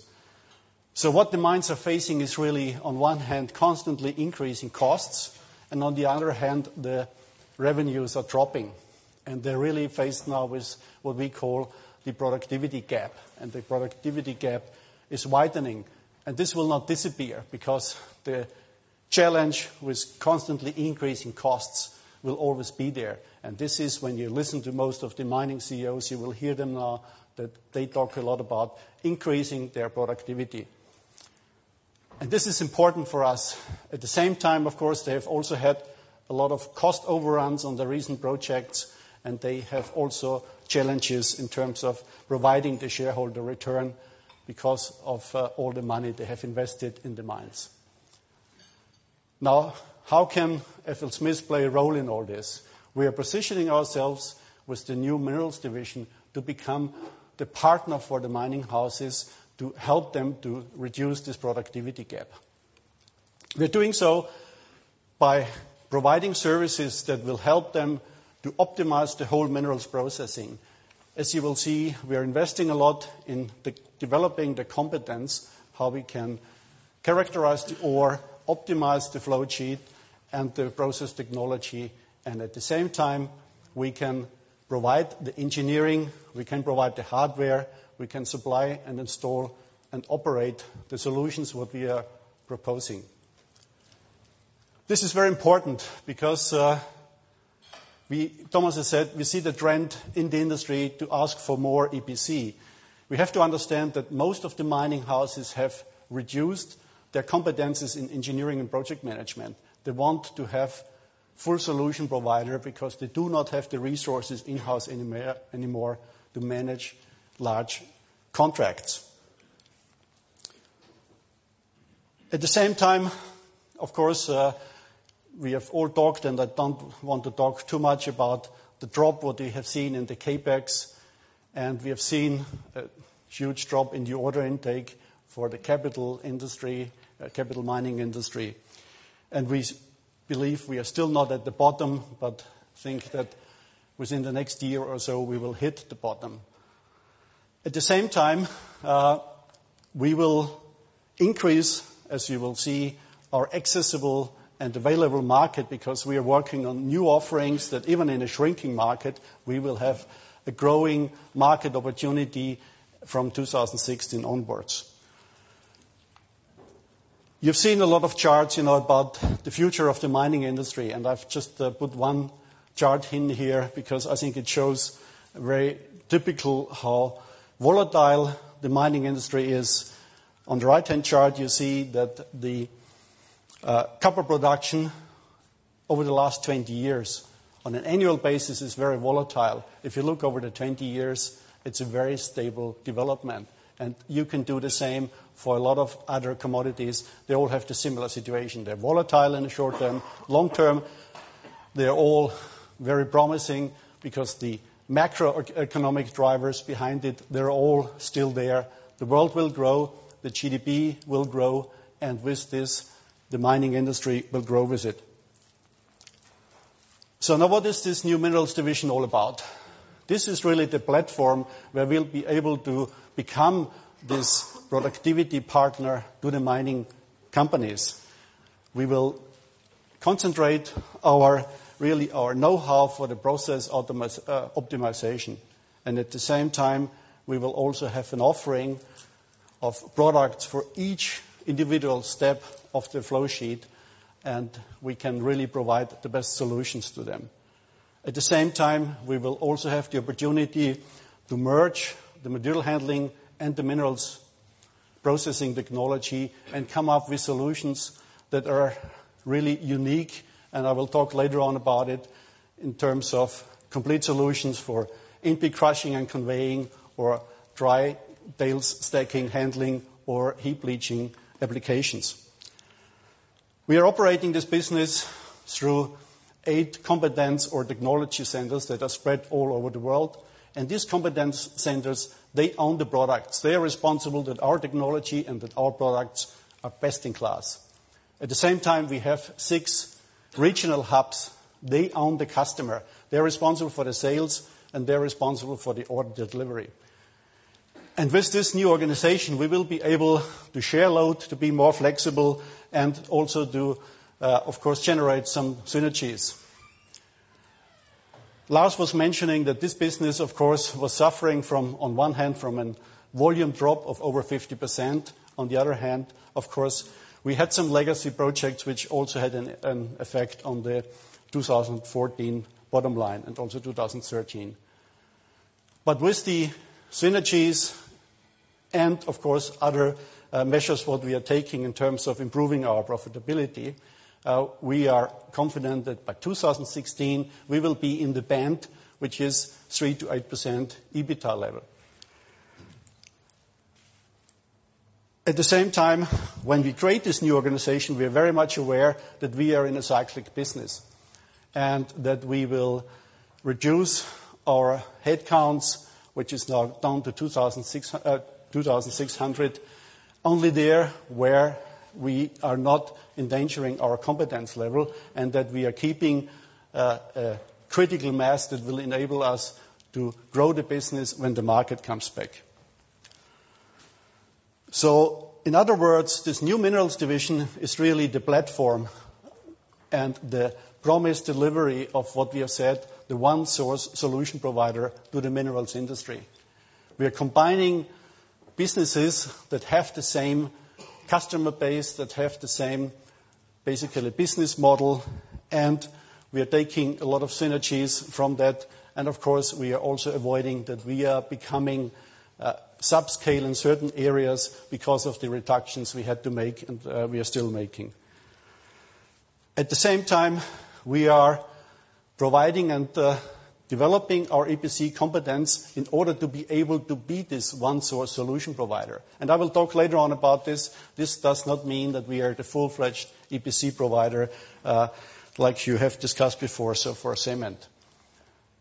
On the other hand, this merger of the material handling and the minerals processing division gives us a unique opportunity to really to develop an organization that is really becoming an engineering powerhouse. We have more than 1,000 engineers in design and product management, and we really can utilize them.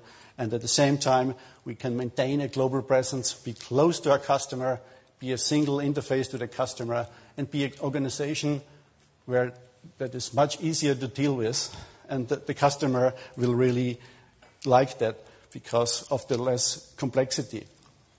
And of course, there's other synergies when it comes to the production footprint, to the supply chain optimization, and also to the sourcing because we have simply more purchasing volume.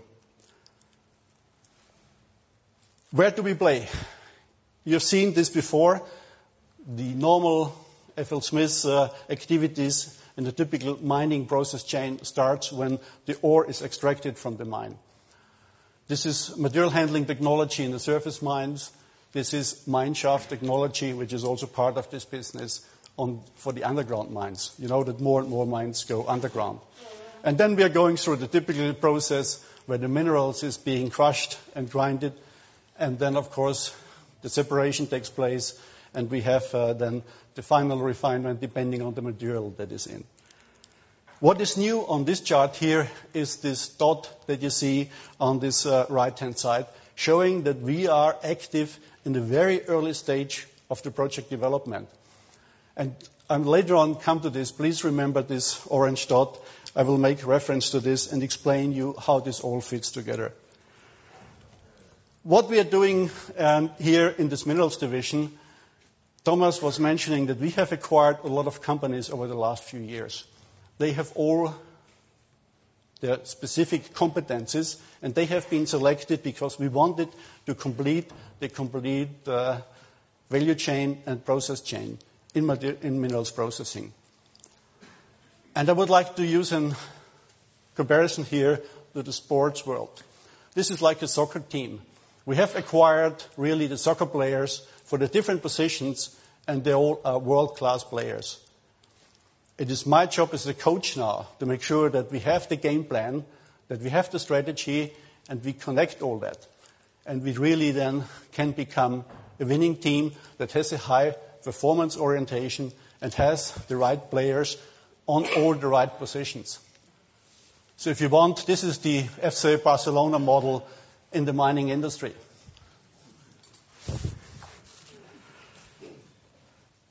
And you can understand that if we really, if we connect the dots right here, we can really release a lot of potential and a lot of synergies and really become a strong provider.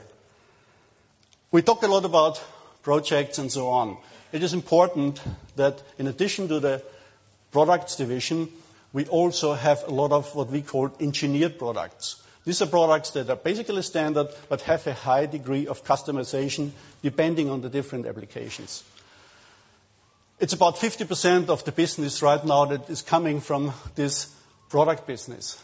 And uh, this product business is important because this business is also ongoing uh, in tough times because a lot of it goes into brownfield expansion and goes into, uh, of course, optimization. But they are also forming the basis for our projects. We are only doing projects where we have the majority of the hardware coming from the FLS base of products.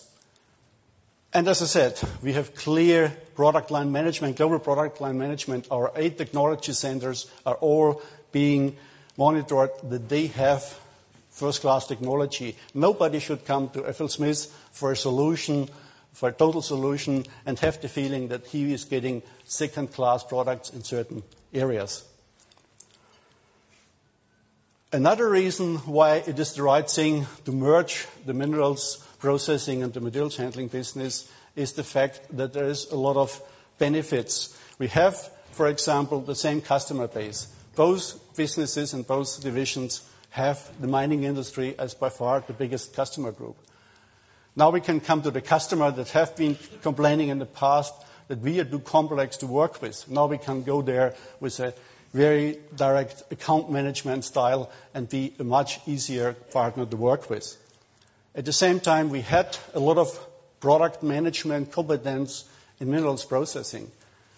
On the other hand, in material handling, we had a lot of EPC competence.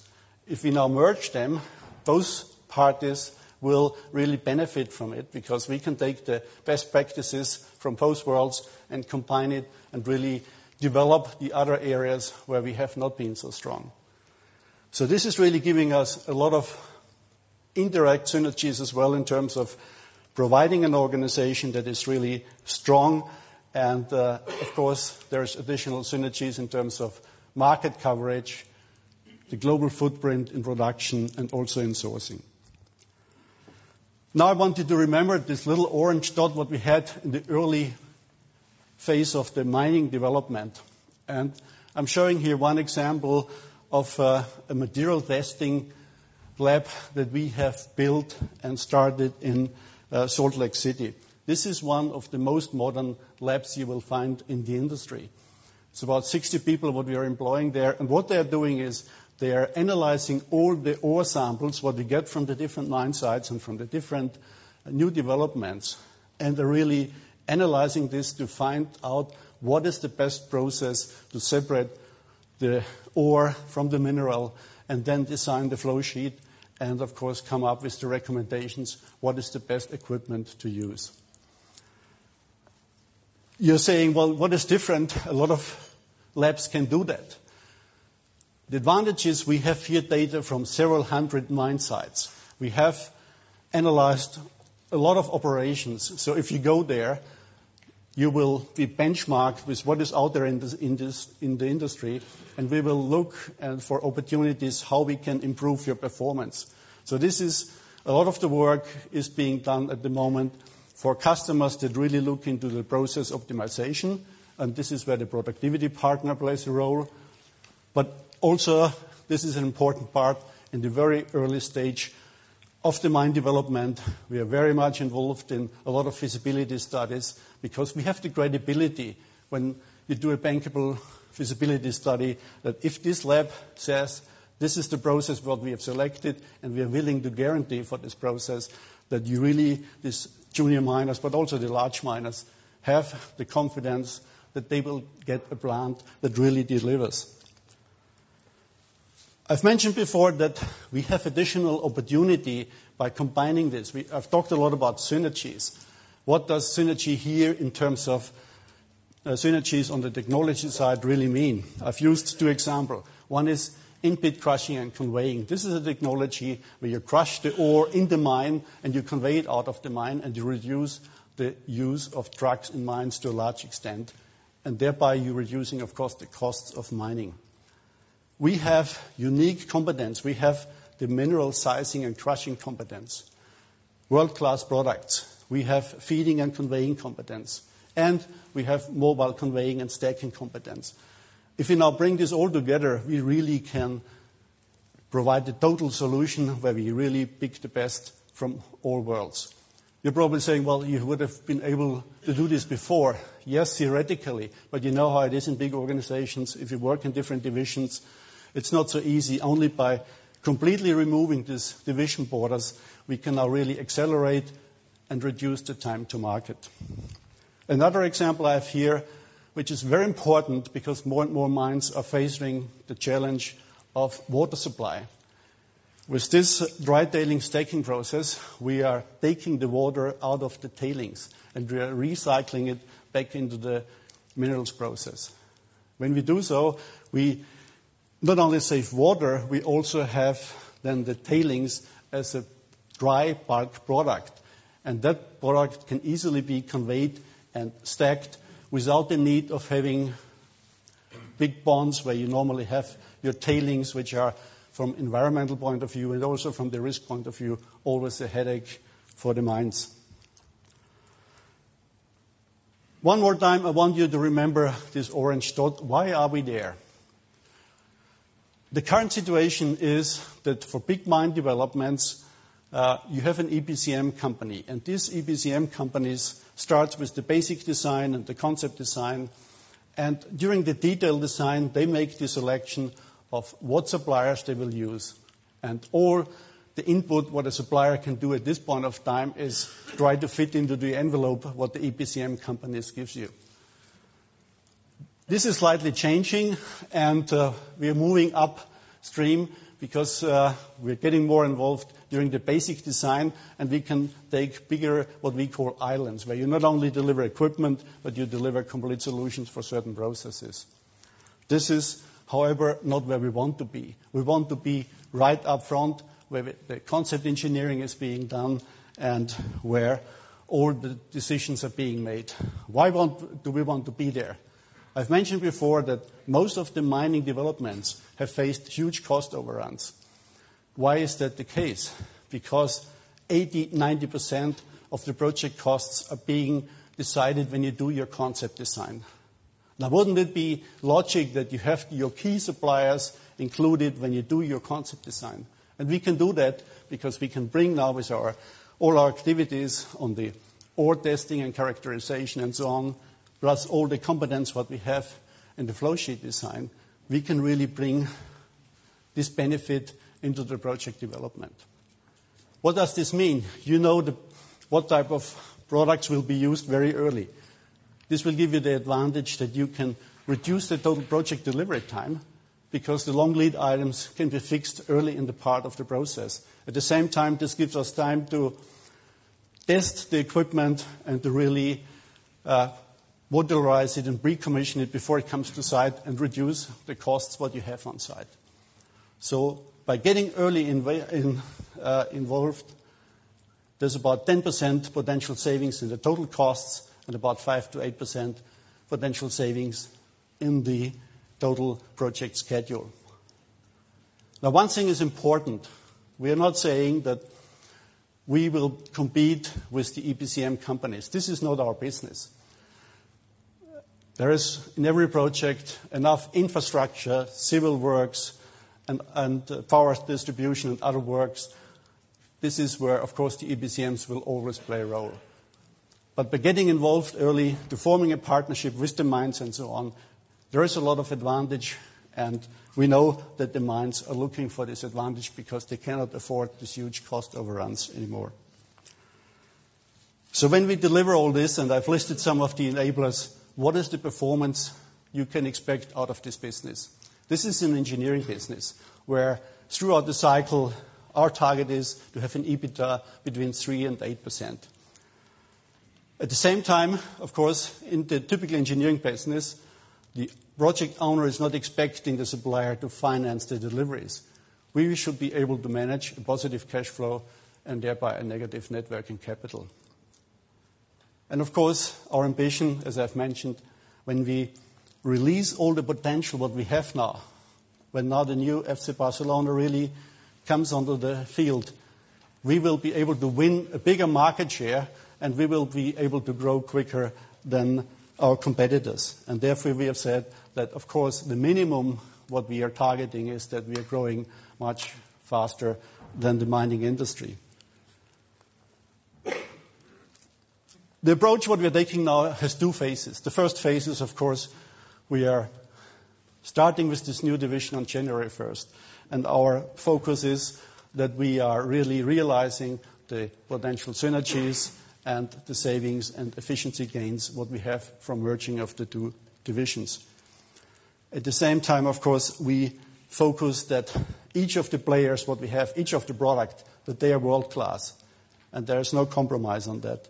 At the same time, of course, we are developing really our competence that we can go to every big mining house at EPCM companies and say, "Yes, we can deliver on the promise of being the one-source solution provider." And there's further cooperation with the Cement division and so on ongoing. At the same time, we have some low-hanging fruits by, for example, covering certain markets better, what we have not covered so far, so that we are comfortable that we can grow even in a very tough market environment. So this is the short term. In the long term, of course, it will be the focus will be on profitable growth.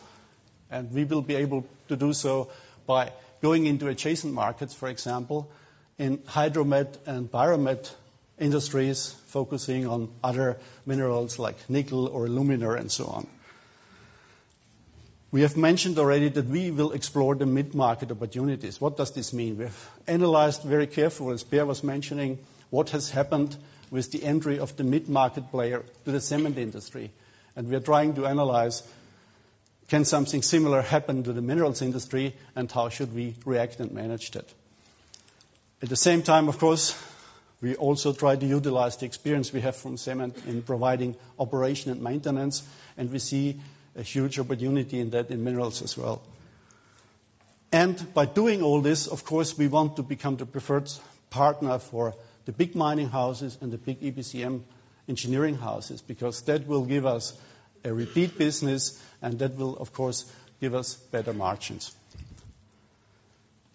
So in essence, what I would like you to take home, this new minerals division is really the platform where we'll be able to deliver the one-source solution, what we have promised to the industry, for the minerals industry.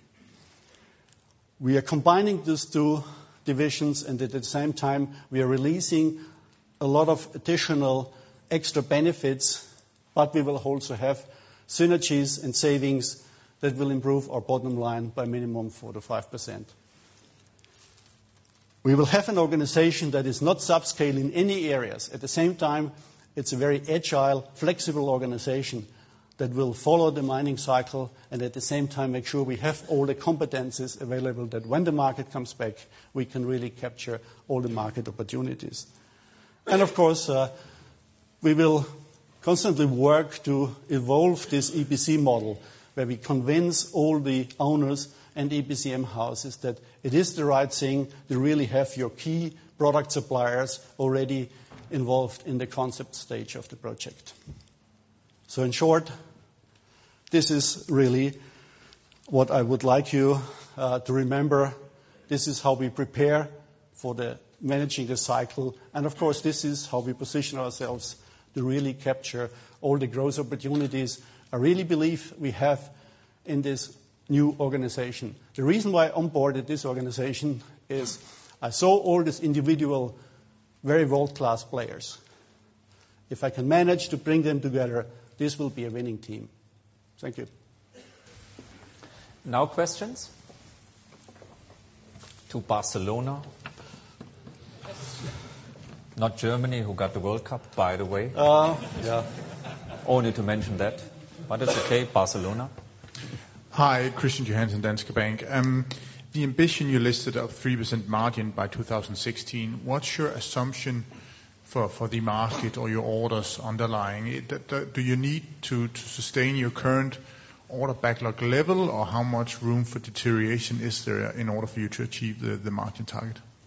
There is still room for deterioration. I've said we are Uh, thinking that even next year we will have a drop, and uh, also in revenue we will have a drop in 2016 because when we talk that the market is coming back, this will have an impact on the order intake. But in this business, it takes us a long time from order intake to really generate a lot of revenue. So we are really calculating that we will have declining volumes in 2015 and 2016. At the same time, there's a lot of initiatives where we believe we can, of course, grow even in a declining market. So there's two trends there. Uh, but when we now right-size this for the business, we do it in such a way that there is no additional right-sizing needed. This will be a very lean organization. And when we grow, we have the resources and also we have the partners where we have outsourced some competencies that we can do this. But uh, as I've said, there is uh, enough cushion that even when the market gets worse, we are confident that we can deliver this. One other question?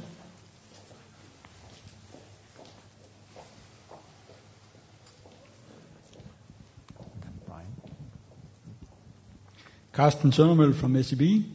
Uh, you mentioned that cost synergies uh, should give 4%-5% on the EBITDA margin, but that must at least be or be around 250 million Danish kroner.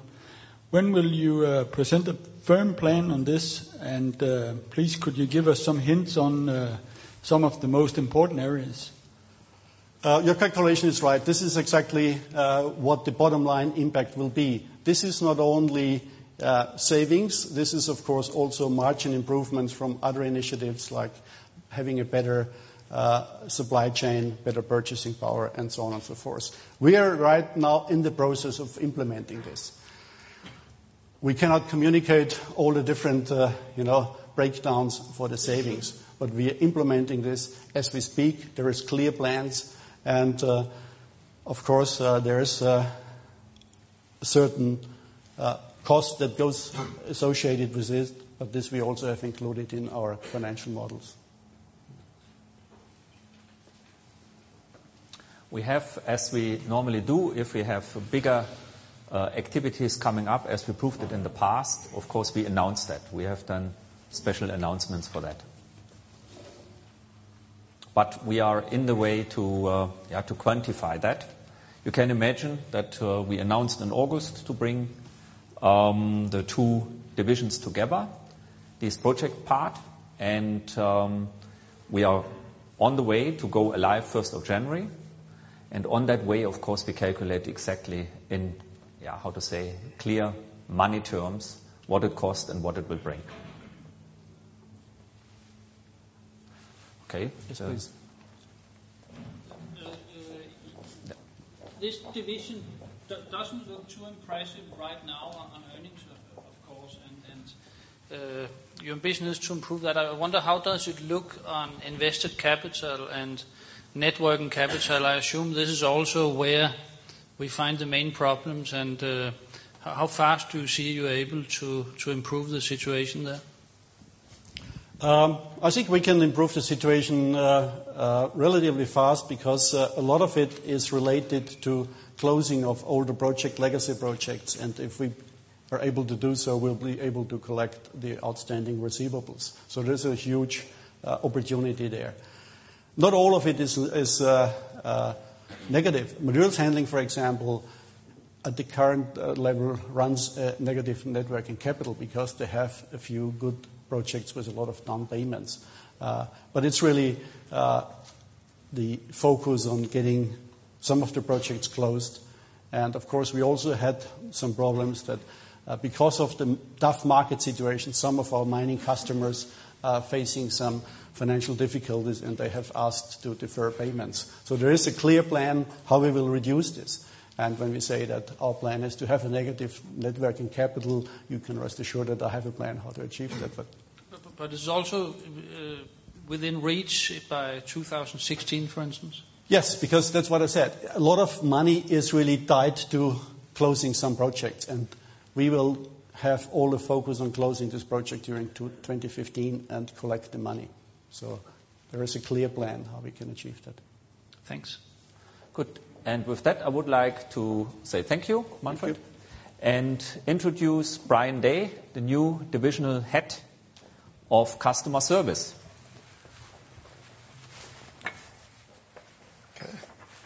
Okay. Good afternoon. And uh, I guess I want to thank all of you first and foremost for the opportunity to present the customer service story this afternoon. And it will be a bit of a story. I'm not going to go through slides traditionally. I generally like to tell the uh, storyline as we go, and we will. A little bit about myself. Uh, I'm proud to say that this year will be 35 years with the company. And as you can see, I came up as a process engineer, first 10 years of my career in plants, traveling all over the world, remote locations, sizing equipment, solving problems for customers. So you can see where my passion might lie in the customer service world. And this appointment is recent. January, I'll start in the new role as uh, the head of the customer service division. Total cost of ownership approach. If you remember a few things throughout this presentation, one will be relationships, one will be productivity, and the other will be return on assets. And if you look at the total cost of ownership model from a CapEx standpoint, less than 20% of what I'll use as an example, a 20-year concentrator mine would invest. Flip what? There we go. That's the Uh, less than 20% of the investment will be on the original equipment. So I'll call the CS opportunities anything under the iceberg from a standpoint of maintenance, parts, rebuilds. Obviously, transportation and other things play into this, but really, there's a lot of opportunities for us in the CS world to focus on productivity, uptime, and safety throughout the full life cycle of that plant. And that's exactly what we do. The other is, with the new model, we've got standard repeatable models around account management, around asset management, and I'll share some of those in the presentation. How we service our customers. We talked about productivity and return on assets, and I'll talk how we do that regionally, but that's one, what I'll call leg of the business. The second leg is operation and maintenance. And we'll talk to the plants that we run, operate, and maintain around the world. And the third would be the Excel component where we sell OEM replacement parts, so original equipment manufactured parts into the industry. And these are superior engineered components that we do in quick fashion. So it's a strong component to what we do as well. The profitable growth, uh, you've seen some of it in Lars' presentation earlier, but uh, 5%-10% annual revenue growth over the cycle, EBITDA greater than 15%, and clearly, we'd like to be in the 15%-20% range. and every year we have activities around how we can ramp that up. Net working capital, Thomas mentioned it, the 15 to 20. Uh, you'll see some about the investments we made five years ago and how that may affect net working capital a little bit, but also how it can help us grow the business in the future. And then uh, develop O&M to become an industry standard. We have eight contracts right now running 13 lines doing the numbers that you've seen reported. We have over 3,000 opportunities out there. So the available market of 3,000 on the eight we're running with a very low capture rate, that business could be substantial, will be substantial in the future. And it's a targeted approach for us. And then the wear parts, consumables business, probably less than 5% of what we do today, but clearly that gets you really close to your customers where you're looking at the wear parts, the mill liners, uh, the crusher components, manganese. You're in the plant all the time. They're turning that stuff three to five times a year. That's where that's our sweet spot, being in front of the customers, closing that gap, and uh, supporting them in stronger ways. And then strategic products, geographies, and markets, and I'll talk a bit to those. So we do also have a regional structure, and you'll see the three regions, but each of the regions has a different personality. And if you, if you look at how we're mapped and how we go after the market, we're actually set up a little bit different in certain countries than others around mines and strategic opportunities. If you look at North America, upgrades and retrofits, we have uh, 125 years of installed base in North America. We have over 15,000 units. We know where they are. We map them well. We manage the accounts. We have key account managers. That's a huge market for us of a mature market that we harvest. Canada, new projects coming online, sizable ones. When they get into the first two to three years, the parts uh, ordering and the consumption is significant. And then we stock in North America. We have a warehouse where we will book and bill same day, and we demand a premium for that, much like FedEx or somebody when you get a package. So the margins that we get on that business are substantial. So different business models around the world. We, we realize that. We customize what we do. We tailor it to the customers. And then I guess the relationship side and the productivity, if I just hit on a few key bullets of what we do, we are a local direct service organization. And some of the investments I'll talk about in a minute, they're within hours of the plants. So very close uh, relationships to the customer. Speed is the name of the game. How we answer the phone, how we quote parts, how we get proposals out, how we do a rebuild, how we do an outage safely and effectively. That's uh, that's part of our fabric. And then account management over this uh, what I'll call super cycle. Customers are looking a lot more at the OPEX side of their business than they may have before. So they're looking at inventory. They're looking at efficiency programs. Well, we've customized things around their needs in this last three years that are adding a lot of value that we may not have done before. And that's going to carry into the future. And I'll talk to a few of those on, on some slides. Footprint, very strong footprint. Predictive maintenance. If we can get the, tell them what they need before they know they need them, that's the nature of the game for us and we have things that we can do in that area. And then we do leverage the capital world. Uh, the presentations earlier, the products uh, flow sheets, uh, world class offerings. Clearly, when when they're booming, we're booming with them. So that's near and dear to us, and we partner with them way up front on projects. Service offerings, the value chain, and maybe I'll speak to the pictures, but uh, when we go into what we call this tailored customer offering now, on the left side, it could be just parts. I want to order parts from you. Okay, we can we can deliver that out of a warehouse as they go up. Hey, maybe we want a trailer on site with a couple service people, uh, and become part of our safety committee, and you can do some predictive maintenance for us. That's the second one. Then you get into some of these service acquisitions that we've done in the last few years: kit, crew, and containers.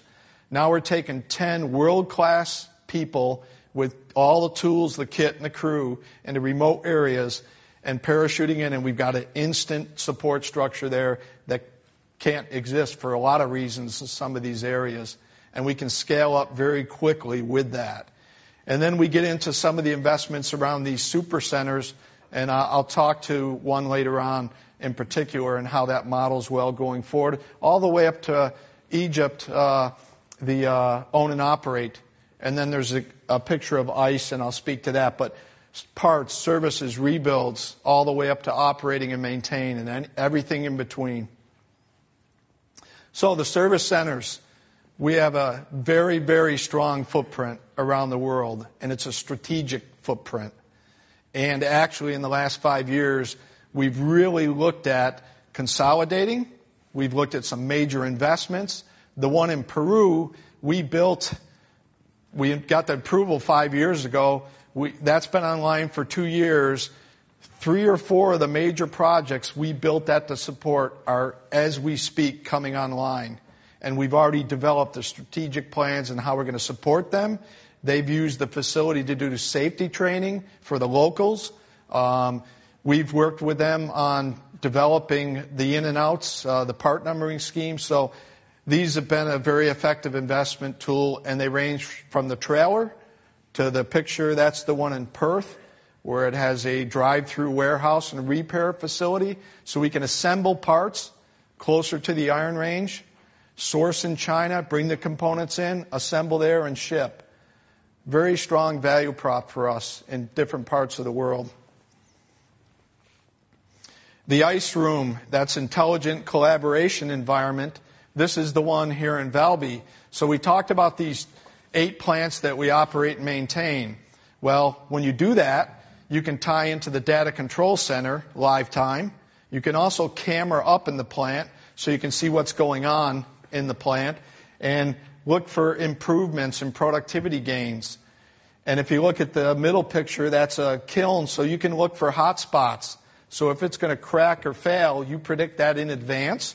You schedule it around an outage or you get it repaired before it crashes the whole plant, the whole plant shut down. So this is a strong tool for us in, in the ice environment. And this uh, example of a plant like well, I'll move to the next slide. I'll speak to the next slide. So, from a, what I'll call the virtuous cycle, when you take that ICE model, and over on the wall here, you're going to see an example of where corporate social responsibility and productivity come hand in hand. And the social and the environmental aspects of this case study, Remlaya, if you look at what was achieved over there, it's pretty phenomenal. The average uh, increase in productivity at that plant is 10% higher than the average of a cement plant and the way we manage that cycle by operating and maintaining that plant. And there's some, also some other cool stuff there on power, environmental emissions that we work with the local communities. Uh, so if you get a chance, go give that a look. But uh, again, some of the tools that we've taken to market now uh, are enabling us to do things that uh, other people in industry are not doing. I'm going to talk briefly. You hear in the capital world a lot of times about how fast you can ramp up a plant um, from a savings to the uh, the concentrator plant or whatever can be significant. Well, again, look at the life of the plant. These are real live examples, and this one is a one to three improvement in uh, plant availability. And if you look at that and say, if we maintain the plant, if we come in and help you with predictive maintenance, if we can have service guys work with you, we can improve your productivity 1 to 3%. Uh, in a 300,000 ton per day concentrator plant, you can run the math on that on dollars per ton, and they're huge. If you look at the productivity with Romaya by operating and maintaining 10% improvement, huge. Nobody else in the world is doing this to the level we are. We are best in class at operating and maintaining plants. And then the flow sheet intelligence, the product. So now we're in the plant, we're operating it. Asset management. Customers are now in their downturn, OPEX cycle. They're saying, how much am I going to spend the next five years on parts? And how much am I going to need for maintenance? And what's the manpower requirement? Well, we found a nice niche here the last three years. We say, let's take a plant like the cement plant Per presented. Let's do asset management where we take a component, we blow it up for that specific plant. We put risk assessments on it based on the, the grade of the ore, the environment, a uh, number of factors. We can do predict, predict, predicted maintenance, and then we'll run a maintenance schedule around that. How many times you take the equipment down? What kind of resources do you need? What resources we can supply, and how much you're going to spend in parts on that asset per year. So that's again uh, pretty strong value prop where you get closer to them, help them manage the business through this downturn cycle, and manage their opex more effectively. And really, it's uh, it's that whole life cycle predictivity that uh, we deliver on. Takeaways. Uh, you saw some of the numbers earlier. This has always been a resilient business, no matter what the market conditions. It's always growing maybe at varying levels, but it's been resistant to the, the downturn in the market and it continues to be so. Clearly, we're doing things in the marketplace different now to address the current market that are helping us deliver on that. And, and it'll continue to be a growing business area, high margin. The focused regional approach, local direct support, we've put together all of the CSBUs now, business units. Uh, we can now really look at what do we have in areas where we might have had 20 service guys and lever them in a stronger way going forward in the new organization starting January. And I don't start January. I guess I start officially January, but I've been on the ground running with this for the past four months, and we've made some great progress in what we're going to do going forward. Particular growth areas, again, the O&M, and you guys talk about it quite a bit. It's a huge opportunity for us huge installed base out there. We think we do it very well. We've proven that we do it very well. The results show that we can do it very well, and it's a it's a great story to take to the market. And then the wear parts, that's one where we've we've already got a business plan. We'll probably target Chile and Peru first, and uh, we know every installed mill down there. We know what uh, what's being done currently maintenance wise. So that's a target zone for us, and we use a bit of the uh, the uh, targeted approach when we go to market with new stuff. We'll pick a hot spot, develop it, develop it well, and then we'll take it to what we think is the next opportunity around the world. We don't just shotgun it. And that's been an effective approach as well. And I think that's all I had. Yes. And questions?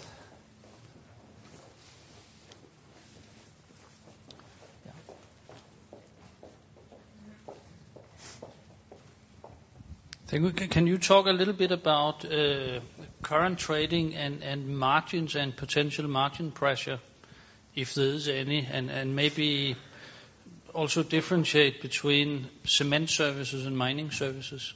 Yeah. I guess the first part of the question was, and that's been it's a very good question. It's come up over the years, but uh, we really haven't seen the margins fluctuate with the downturn. Um, we do get pressure in certain parts of the world, but we've had, we get pressure all the time. And we've had pressure for years. We deal a lot with local suppliers, so you're, we've always been up against that one. So have not seen the downturn in, uh, in uh, the overall margins, nor do I predict that we'll see them. The other thing is we have the efficiency program from a sourcing standpoint. So anything that we hope we might be taking some skin off. We're replacing it with some, some great sourcing initiatives and things like that. Um, I think the second part of the question, if I understood it, around the, the uh, cement margins versus the minerals margins, I think when you have a local direct uh, model as we do in minerals, you can probably demand a higher margin because you're there. And I think we're going to apply more of that model across the whole CS unit going forward and we have in the last uh, uh, year, we've seen the overall margins in, uh, in what I'll call the CS cement area come up two to three points. So we're working that and ramping it up, and that's a focus area for me for sure. Thanks. One question more.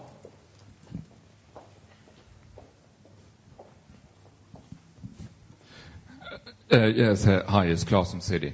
Um, when we when we listen to all suppliers out there, you know, Sandvik, Metso, et cetera, they all talk about expanding the service business. Um, in terms of your unique offering, would you say that that is the operation and maintenance business, and how are protected are your market shares here? Or do you see any uh, risk that other suppliers will start to move in here? Uh, the last part of your question, I'm sorry. That uh, other people what? Yeah, so other competitors. Everyone uh, in in an environment where OE demand is low, everyone is talking about expanding service. Right. So I just want to gauge sort of your your the barriers to entry here. Yeah. Yeah, I think, uh, yeah, there are. I don't know if there's barriers to entry for us because we're in we're in the maintenance world already. We're in the O&M world. Clearly, there are people bidding against us on every job, so they're out there already, and we do bid against them on the operation and maintenance piece. Uh, my comment earlier was, I think we do it better than anyone else, and that's proven by the amount of projects we have, the results we have. But clearly, we do see pressure, and I think service is the name of our game. Uh, one of the things I didn't elaborate on, on the first one of the slides was 6,400 employees in customer service, and two-thirds of those are front-facing, boots on the ground in the plants every day, kind of individuals. So we're very much focused on the the serviceability and the service part of it. And then it could be maintenance, could be O&M, could be we manage your outages for you, the three a year, where we'll bring 500 people on site and everything in between, and those pressures have been there for a while. Did I answer that okay, or? Yeah. Yeah, good. Thanks a lot, Brian. Thank you. Thank you. So it's now uh, up to my task to wrap it up and to have a kind of a, yeah, a little bit, um, yeah, going through that, what you heard. And of course, I look into that again. I would like to show that again.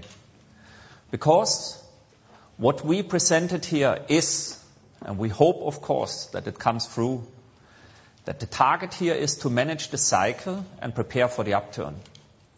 We are on a journey to make us fit for the future.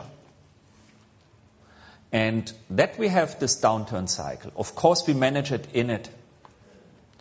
We we are, with the efficiency program, on track.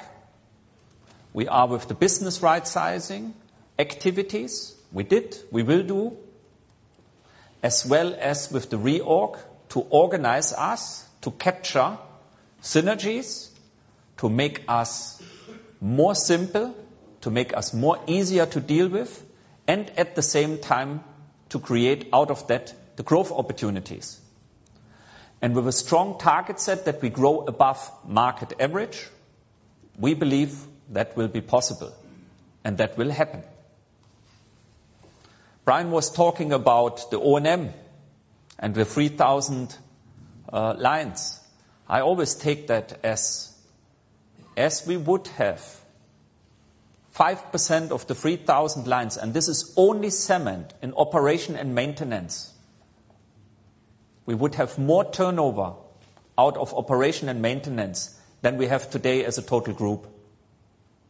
That is a growth potential, but that market has to be developed because clients are hesitant. It's not competition which blocks us. It's that we convince and that we show further what is the potential, what we can create, up to the level that we are able to quote and to be together with companies into EPC.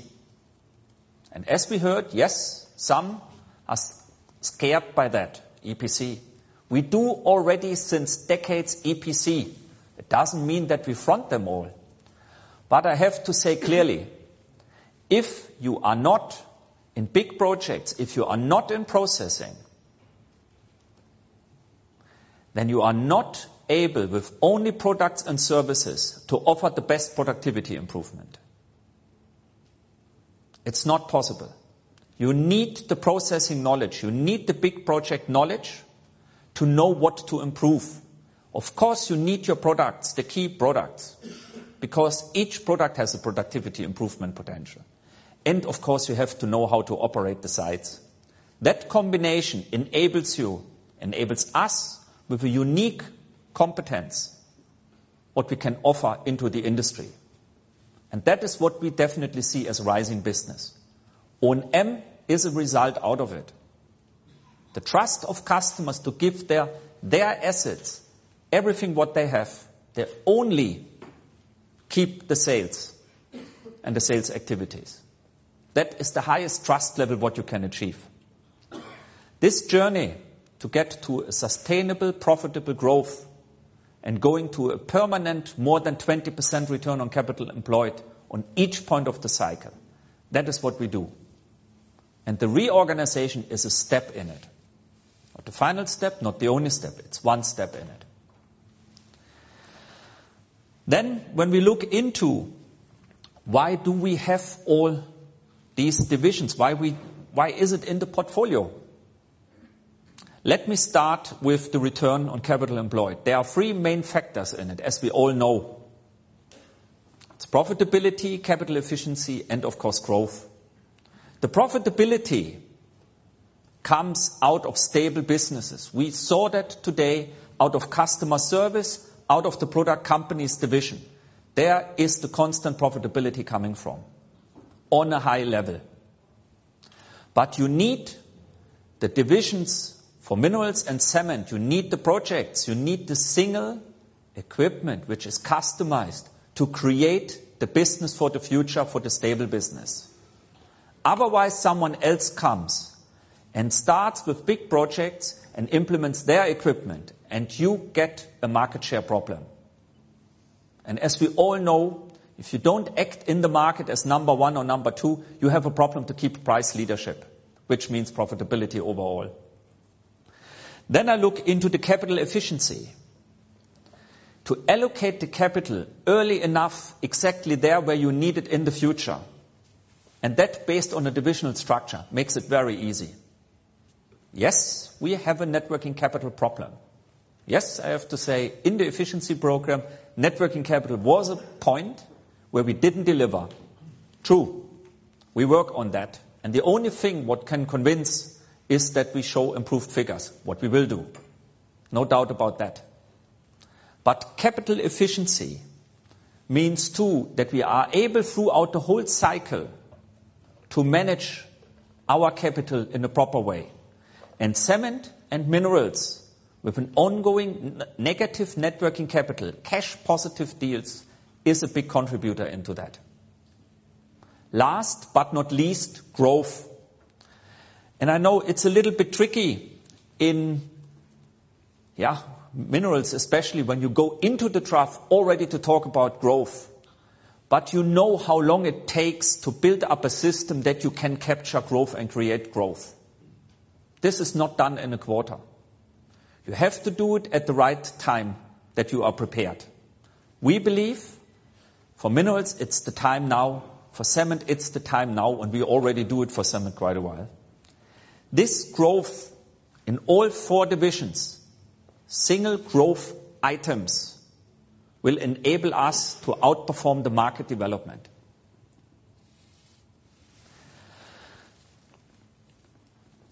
This is quite a colorful slide, and I see all the heads are coming up, and that was the purpose. And it describes a little bit my company, our company. This is FLSmidth in a nutshell. This is a company where cement and mining are merged together. Where the most part of the organization is doing both as the business moves. I take one example. One third of our colleagues are in India, and a big part of standard engineering, close to 90% of standard engineering, is done in that big department of thousands of colleagues, good colleagues. And when the time is high for cement, they do predominantly cement work. And if the time is high for minerals, then they do predominantly minerals work. So we are very flexible in that system, what we can influence on our own. Our company, as Brian said, we have cases where we prove that CSR is not an outside the business activity. CSR, from our point of view, is an essential part. Increasing productivity, working with customers up to the operation and maintenance level, creates a lot of good things in CSR. It is the base of the model. We have a safety culture which always drives a quality culture, a relationship culture. We take care of our colleagues, we take care of our suppliers, we take care of our customers. That is a culture which is liked in the industry. A theme, FLSmidth never lets us down. That is what I hear all over, no matter where I go.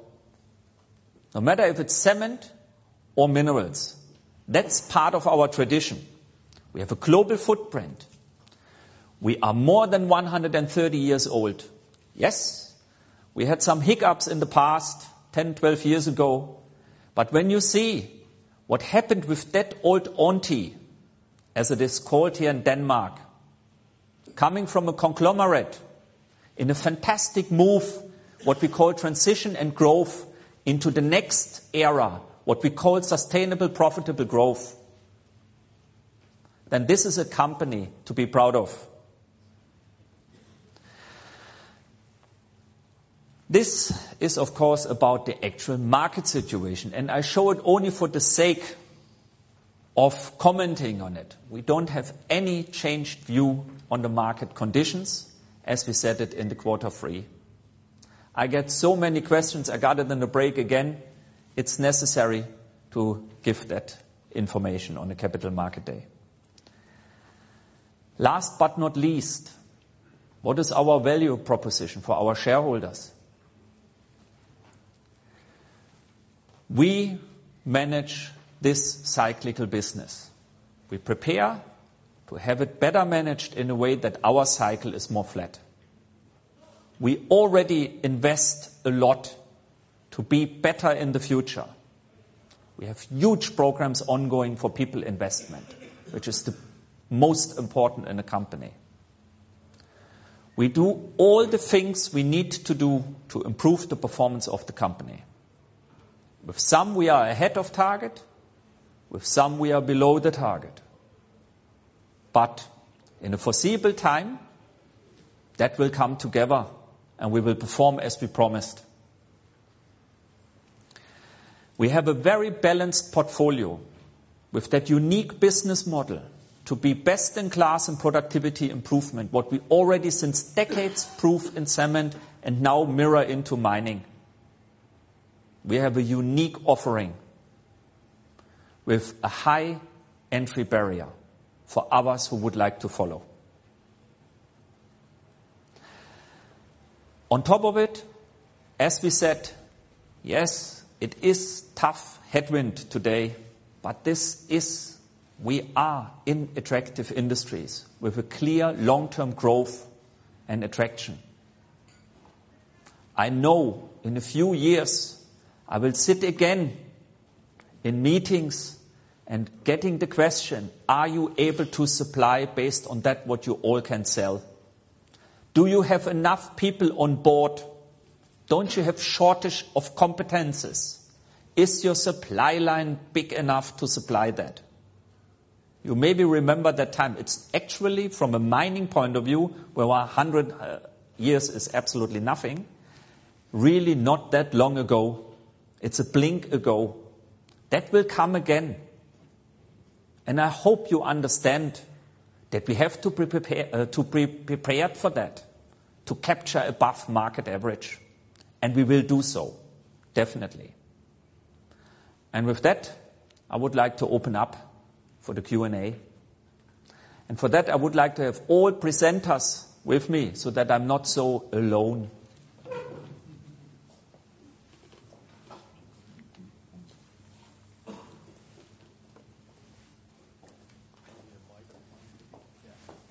Yes, we can take that. So who would like to start? I have the microphone at least, so I will start. Where, where, where? Here. There we go. Um, just a question regarding um, uh, these very colorful uh, circles you you showed us. Yes. Uh, you have one saying that asset light, as 80% of the business Uh, uh, is outsourced manufacturing. Hmm? Uh, your product company, including the Cembrit business as well, will now make up roughly slightly about 25% of the business. I'm just wondering, um, all the products you're gonna sell within your product division, is that gonna be all manufactured by FLSmidth, or is there gonna be some partly manufactured by, um, or is some of the manufacturing gonna be outsourced? Hmm. We have already um, acquired an outsourcing part in the product company division inside. The colleagues in the product companies already use outsourcing model. On top of it, we use more and more assembly center model that we combine and can the total binded asset reduce with it. We the reason that we say 80% and not 90 or 85 or so is really that limitation, what we need and what we believe we should have in-house. But we are not intending to grow that. We would like, and the target is to stay as much as possible asset light. But for being in top one or two position for top niche players in products, you need added value in-house, and that is in the production and R&D and innovation. Okay. And then, uh, then I'm gonna ask a question regarding the short-term performance. Uh, we're seeing quite a steep decline in oil price currently, and at least some of the markets you're mentioning or the markets potential you mentioned in the cement business are having economies which are linked to the development in oil price. I'm just wondering, should we be worried about the falling oil price in terms of your near-term order intake? Would you like to answer that? Yes, Please. I can do that. Is this one working? Yes. Interesting um, question, of course. We think a lot about that, and I discussed it also with uh, one of your colleagues in the in the break here. I think you cannot say anything um, very clearly about this. You have um, things going both ways. You are right, there are countries where things are getting a little bit more troubled when the oil price drops as much as it is now. On the other hand, take a country like United States right now, where we've actually got quite a large share of orders this year. In general, you also see a lot of economic advantages in having lower energy prices. So for me, really, there are mixed things in this, and uh, it is not that you can say that now it's we are seeing the situation worse because of this thing happening. It's going both ways, and we actually see that clearly in our activity level and in our order books. Okay, thank you for the clarification. Next question, Mike? Thank you. I had a financial question related to the new divisional figures. I wanted to double-check that these are, these are all the reported figures after all restructuring charges and impairments. And I try to keep track of underlying profitability by division, and you've assembled this new product division from pieces of four other divisions. Is it generally the case that restructuring charges and impairments related to the efficiency program, uh, probably, uh, in the new product division would be fairly minor? That, you know, the new cement division charges related to the efficiency program would look roughly like the old cement division charges, and maybe the new minerals division charges would be roughly the sum of materials handling and minerals processing? Or is is that too simplistic? Uh, it's difficult to get from the old divisions into the new divisions because there's a lot of moving parts. Um, what you have in the presentation is the reported numbers put into the new divisions. And of course, it has been not a simple exercise to allocate all the efficiency program cost into the division, but we have done everything we could to put all the one-offs into the right place. So these are the reported figures as the businesses look like also before. So does the new does the product division have a lot of one-offs in the history? No. Okay. That helps me. All right. Next question, there. Or no, there, last. For estimate purposes, can can you elaborate a bit on order to revenue conversion in the new divisions? We will do, as you know, um, Uh, information to the market on when we come with the quarterly announcement. That is what we should stick to. Yeah, yeah, but not so much to get a revenue number, but more how long is the conversion time uh, in the new divisions? So I can make my own calculations- Yes. from orders Yes, exactly. to revenue. Yeah, that is what we definitely can do. Yeah. You're probably talking about the product companies division and the book to... All- all- Okay, but all the- of them. I can talk for the product companies division, and the book-to-bill ratio is roughly 55 to 58 percent there. So, so, so 55 to 58 becomes revenue within the next 12 months? Yeah. No. Okay. Just one comment on the oil price. I mean, of course, all the cement customers are very happy for very low oil prices. Mm-hmm. Anyone else regarding the conversion? Yeah, on the mineral side, um, the conversion is about uh, 22 to 25 percent.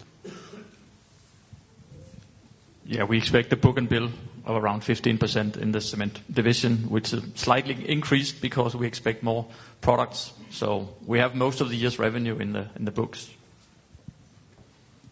And CS is about 45%. Thanks. 15, Per, uh, that, so, so only 15% of your backlog gives the next year. Then, then what's the average conversion rate? Uh, where does the bulk come? So if, if, if your order backlog is 100, um, how much revenue comes in year one, two, and three? That is the question. The conver- conversion. Okay. Um, excuse took- me? Yeah, yeah. You took the opposite. Yeah, yeah. Okay. But then you can probably get it more or less from from that. But we can give you more details uh, going forward. Okay, thanks.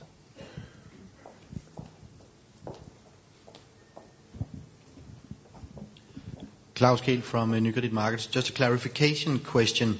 These uh, synergies of uh, 5% that you're talking about in the new mining division, are we um, absolutely clear that that will come on top of the efficiency program and the right sizing that you have done so far? Yes. Yes, the total, I know it exactly, is 256 million. There's exact plans for that. uh, and uh, The plans are in place, and this is on top of what has been going on from the EP program. And when did you say you would uh, communicate further about uh, yeah, how to get to that number? I can take that because it's about communication. That we generally communicate when it's quantified and decided, and then we go immediately public with that. That is normally what we do, and we are still in the way to quantify it. The, I think it's clear when you take things together like uh, two divisions that um, this is what we call the final step of integration. That we see, of course, a lot of what we didn't see before, untapped potentials. I can give a nice example out of the efficiency program. We announced in August 2013 that we will close down uh, more than 20 locations. And in these days, we believed, yeah, 20 to 25. We are already over 45 site closures.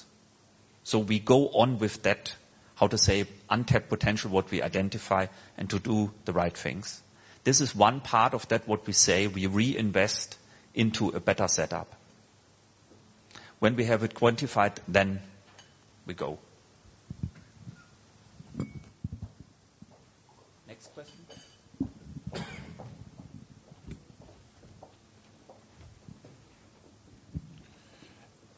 Just uh, getting back to the uh, growth ambitions for product companies. Um, how fast should we expect you to be able to achieve growth? Uh, I mean, looking at the last uh, 12 months, your revenue is down 6%.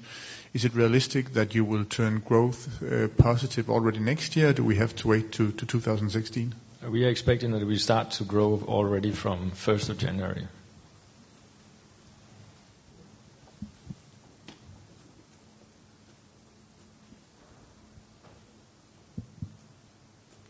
There must be more questions.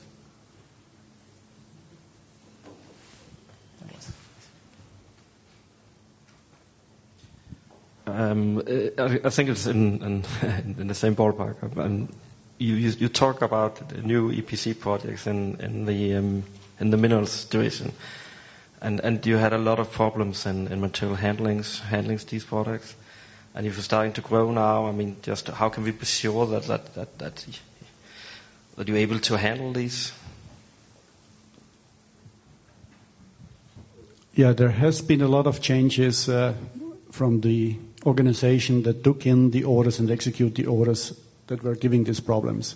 I mean, a part of this reorganization is really that we are making sure that we are using all the competence we have within the group, and um, we are also using competences from cement, and we have a very strict order review and order approval program that we are very sure that we are not taking in new problems again. So there has been a complete uh, change in, in the management and the way how we execute and how we take in these orders.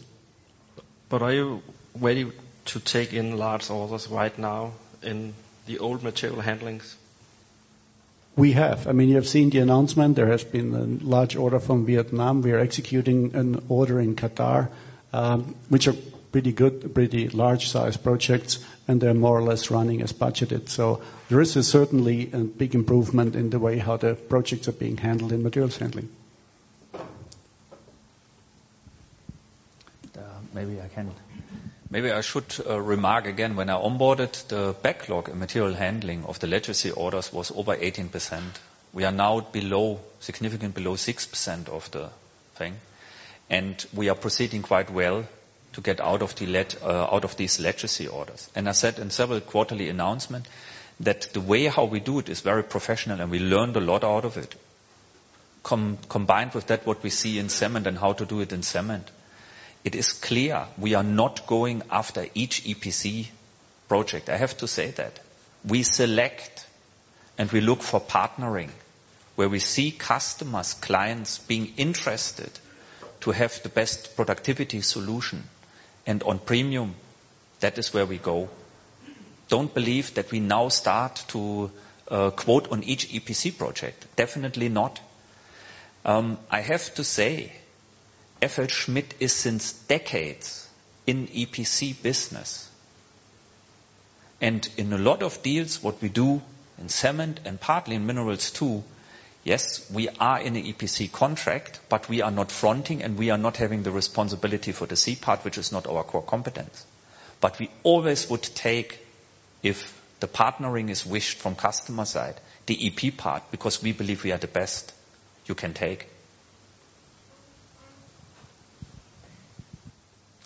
Hi, Guillermo from UBS again. A question on SG&A and R&D. Uh, you mentioned opportunities in the mid-market for cement and for minerals. I was kind of looking for some absolute guidance on how much do you need to invest to achieve that growth that you're aiming at. So how much is, in absolute terms, increasing in terms of R&D, and how much you need to increase in terms of SG&A? Yes. There I'm a little bit in a trap because as I said, we come in the fourth quarter to announce if we see an opportunity and if we would like to enter that business. We decided, yes, we look for opportunities into mining. We are in the process to evaluate how an organic approach looks like and what is the return what we can create. This is very important, and I said it in several meetings before. I'm not eager to make, um, how to say, acquisitions for the sake of an acquisition. We have to get the return. That is what we calculate through. If we see that we are not able to do it organically in the right time, maybe for the right cost, definitely, if we would not have it for the right return, then we would look for, as I call it always, the last exit M&A. When we are there, when we go in, we will inform.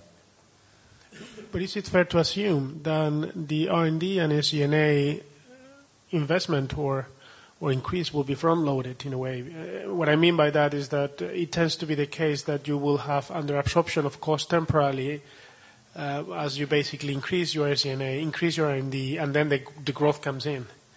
Um, yeah. Uh, not to go too much into details, but if I let us take something like flotation as a flotation cell. We, a flotation cell as a mechanical part and so on is a tank with a rotor. There's intelligence how you do it, how you sample it, how you develop it. If we, for example, would go into flotation in mid-market, if that, if I take that as an example, there is not a lot of upfront cost, but you need the competence how to quote it, how to sell it, how to build it like that. And there we don't talk hundreds of people or huge uh, production sites. Absolutely not. But you need the competence in.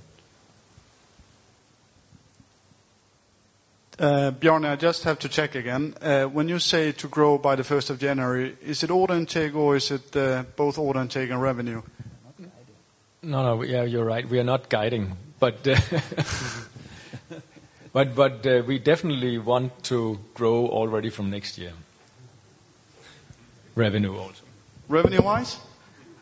Just wondering because if I do the numbers, I would guess that you're going to enter in 2015 with a backlog which is going to be 600 million-700 million smaller compared when you're entering 2014. So just wondering where where where the growth should come from if it's not going to be from from the current backlog you're having. The only thing I don't I think don't think you have the backlog for the product companies, right? Ah you have? Okay.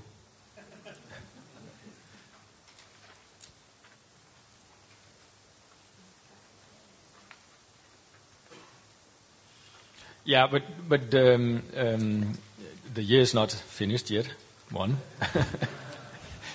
and two, But the ambition is to grow from already from next year. Okay. Thank you. Yes, Basil Emmett from SEB. Two questions from my side. Um, Firstly, on the synergy potential which um, you have mentioned, 4-5 percentage points, Um, is that a gross figure or is that a net figure?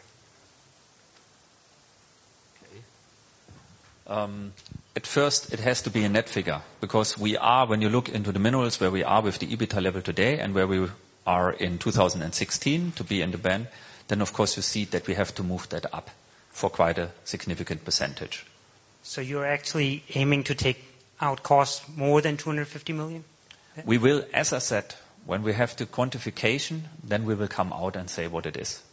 But the ambition is clearly there to hit the band in 2016 for minerals.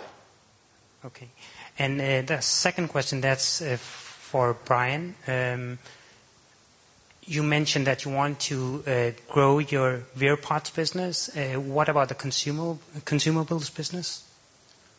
And what are the means for growing the wear parts and consumables business? Okay. I guess I'll go to the wear parts first. And uh, we've actually uh, the approach for that would be pretty small team of four to six people in Chile and Peru. We already have some of the largest service organizations we have around the world in Chile that we can leverage. They already do the outages in the plants and all that. So this would be, as Thomas said, a bit of an add-on, but it's a little bit more specialized in that we really have to partner with a foundry. And we've done that. And we we need to look at uh, how we bundle the services and the offerings, condition monitoring. And we actually uh, bid uh, the first big project yesterday. So we'll see how that falls out. And we're moving forward with that. So that's the wear parts piece.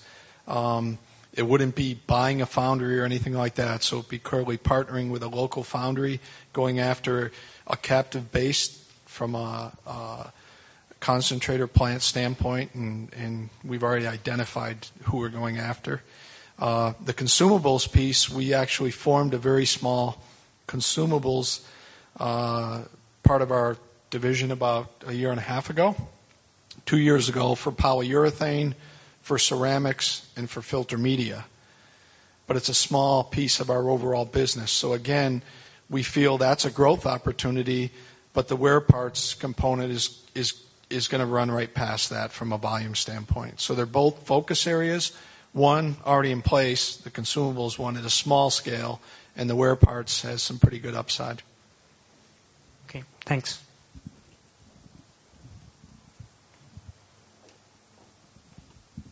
Yes. Hello. It's Yifei Lu from SBM AG. Um, the question's probably for Thomas and maybe for Manfred, and it's uh, around the minerals business. Um, you talked a bit about the materials testing facility you had in Salt Lake City. And I was wondering if you were doing that metallurgy work and uh, maybe also a bit of geochemistry. Um, are you doing that for free Um and then trying to sell, I guess, work for that? Are you, are you charging for that? Uh, for the majority, we are charging. I mean, uh, some of it is uh, sales support, but the majority is really charged out. Okay. Are you planning on building other such laboratories in the? We have similar laboratories. We have some that is focusing more on pyro processes, for example, in Bethlehem. We have one in Italy and so on. They're not at the same level, Uh They're focusing on different industries, for example, but this mm-hmm. is not the only lab that we operate. Okay. Is it focused on metallurgy or in geochemistry work?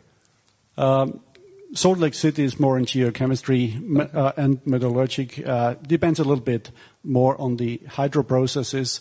Bethlehem is more because of the connection with cement, more on the pyro processes. Mm-hmm. So we have different uh, competences at the different sites. Okay. Okay. And uh, the second question is more around the ERP systems. There was a slide that said, um, in the long term, uh, one of the major aspects would be to consolidate a uh, group-wide ERP system. And I was wondering if that was already uh, something being worked on and what maybe the costs would be that are associated with it. I think what we have in the slide is that it says at a country level, we would consolidate ERP systems. As I mentioned in my presentation, we're talking about common tools. That would not all be ERP systems. We have our ERP systems in place. We have a lot of different ones from the acquisitions. And what we would like to do is to really analyze what are the specific needs of each divisions, and really make certain that we deliver what they need and what delivers synergies. Because we have seen in a lot of places that these big ERP systems, if you want to roll one system out for everybody, it can really explode in cost, and we don't want that to happen. Uh, so what we will do is we really look at what is the need in each division and then deliver that. Not one size fits all. Yeah, makes sense. Um, Is the timeline for that like 12, 24 months, or is it something that's uh, just being looked at right now and we don't know yet? Well, we have we have uh, we are looking at a rollout plan, but of course, now that we have put together the divisional structure where we have similar business models, where we are identifying what are the synergies we can capture in each division. We will look more into at what pace do we need to uh, to roll out common ERP systems. Uh, in a lot of places, we have systems uh, that are really doing the job. In the Cement division, we have a very advanced system that does not need changing in the short term. Mm-hmm. We just rolled out a new system in Salt Lake City for the for the minerals processing and customer service part. So we are doing things, but we don't want to have everything on one system in, let's say, 12 months, because the cost would be disproportionate from that. So we'd rather roll it out where it makes sense and where it delivers synergies. Mm-hmm. Makes sense. Thank you. Australia is done, right? Two years ago.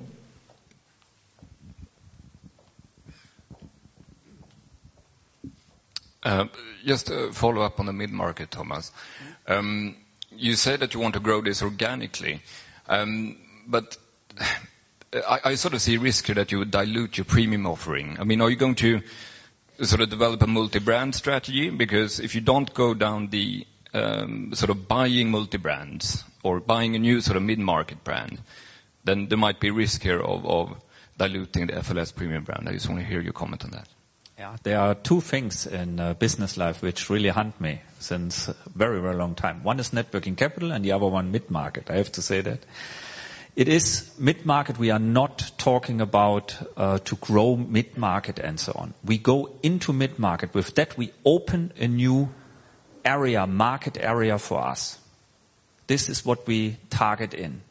We know that mid-market products in mining will come more and more. We see that trend since years.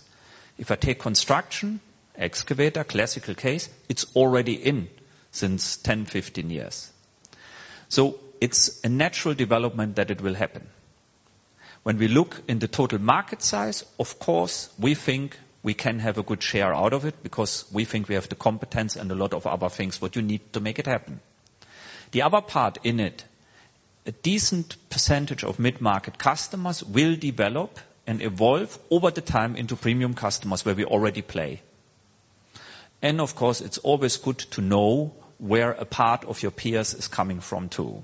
So all these are, let us say, in a nutshell, uh, rationales to uh, to make it happen. Then organic going into mid-market means, in in reality, recruiting people with the competence. That is what we what we target, to recruit people with the competence. Salespeople, R&D people people who can uh, source these uh, components, what we need to offer mid-market. Now to the branding part. Yes, it is true. There's always the risk of brand dilution. We have in the product company division, which I think is one of the reasons why we will grow next year. We offer or we open for the product companies to use their old brands as product brands now. And going direct to the end customers, what they already do, if it's peers or uh, cement plant uh, owners and so on, with the old product brand. That channel we open, that immediately increase. In mid-market, of course, to transfer that into mid-market, there is the strong belief if we enter, then it has to be on its own brand. Thank you.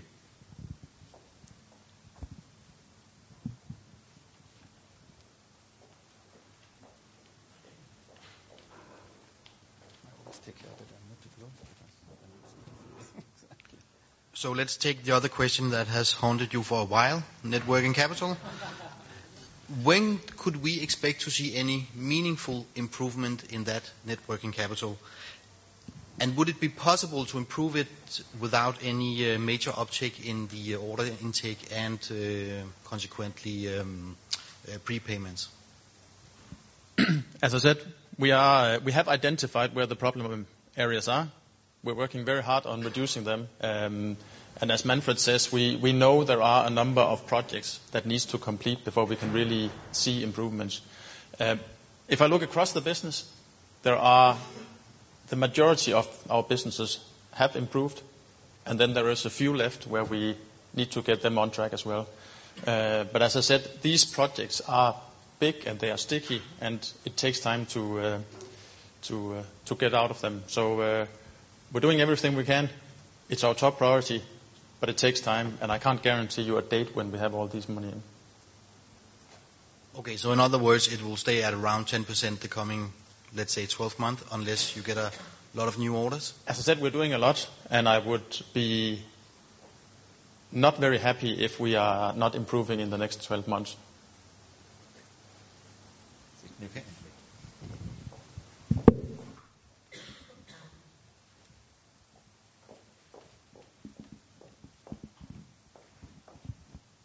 Uh, hi, uh, Jacob Pedersen from uh, Sydbank. A question to your order book and the margin levels in your order book. How do they look compared to to the margins that you currently have in your P&L? And how is pricing on orders that you're winning currently? Shall I take it for the whole group? Okay. I take it for the whole group. We said it, the, uh, if I take minerals, um, the recession in minerals, the downturn started at the end of 2011. We don't see an increasing pricing pressure. We don't see that.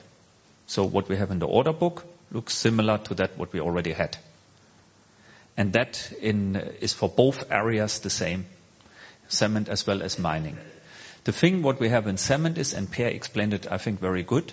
We had in 2012, of course, a very high profitability on the cement part based on the positive legacy orders which were taken before the financial crisis, and then realized during and after the financial crisis. That was, a, you called it one-off, I think, which is quite good wording, um, uh, which was an extremely positive but a unique hit.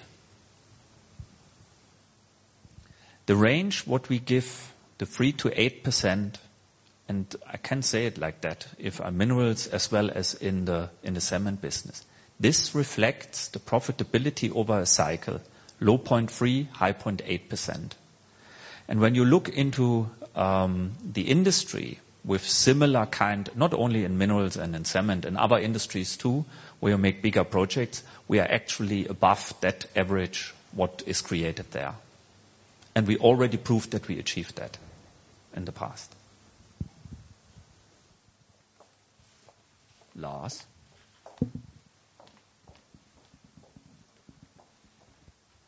So, Manfred, if you are going to save 256 million and it triggers a one-off, when are we going to see the one-off? Is it a Q4 event or is it a 2015 event? I have not said that uh, this will all cause a one-off. A lot of it is uh, partly this is savings for the mineral division. That means when you combine two uh, divisions, you have savings on all different levels. We have, of course, managers that have now new, uh, uh, you know, tasks in the organization and things like that. So not everything is really costs. There's a 256 million synergy effect, and that is a part of it is cost, but a part of it is also coming from, um, you know, um, improvements in the margins and other things that come into effect. So don't expect that you will see a huge one-off announcement in the near future. Would you see a medium-sized one-off in the immediate future? No, more, should we factor in a one-off in Q4, for instance? I have to say, Lars, I have to stick with that comment. We are in the process to quantify that. If that is done, then we can give a real answer. So no guessing, please. That's. We are in the process to evaluate that.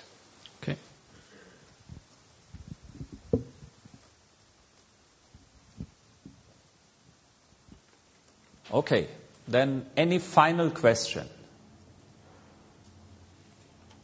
Any maybe final question? Okay.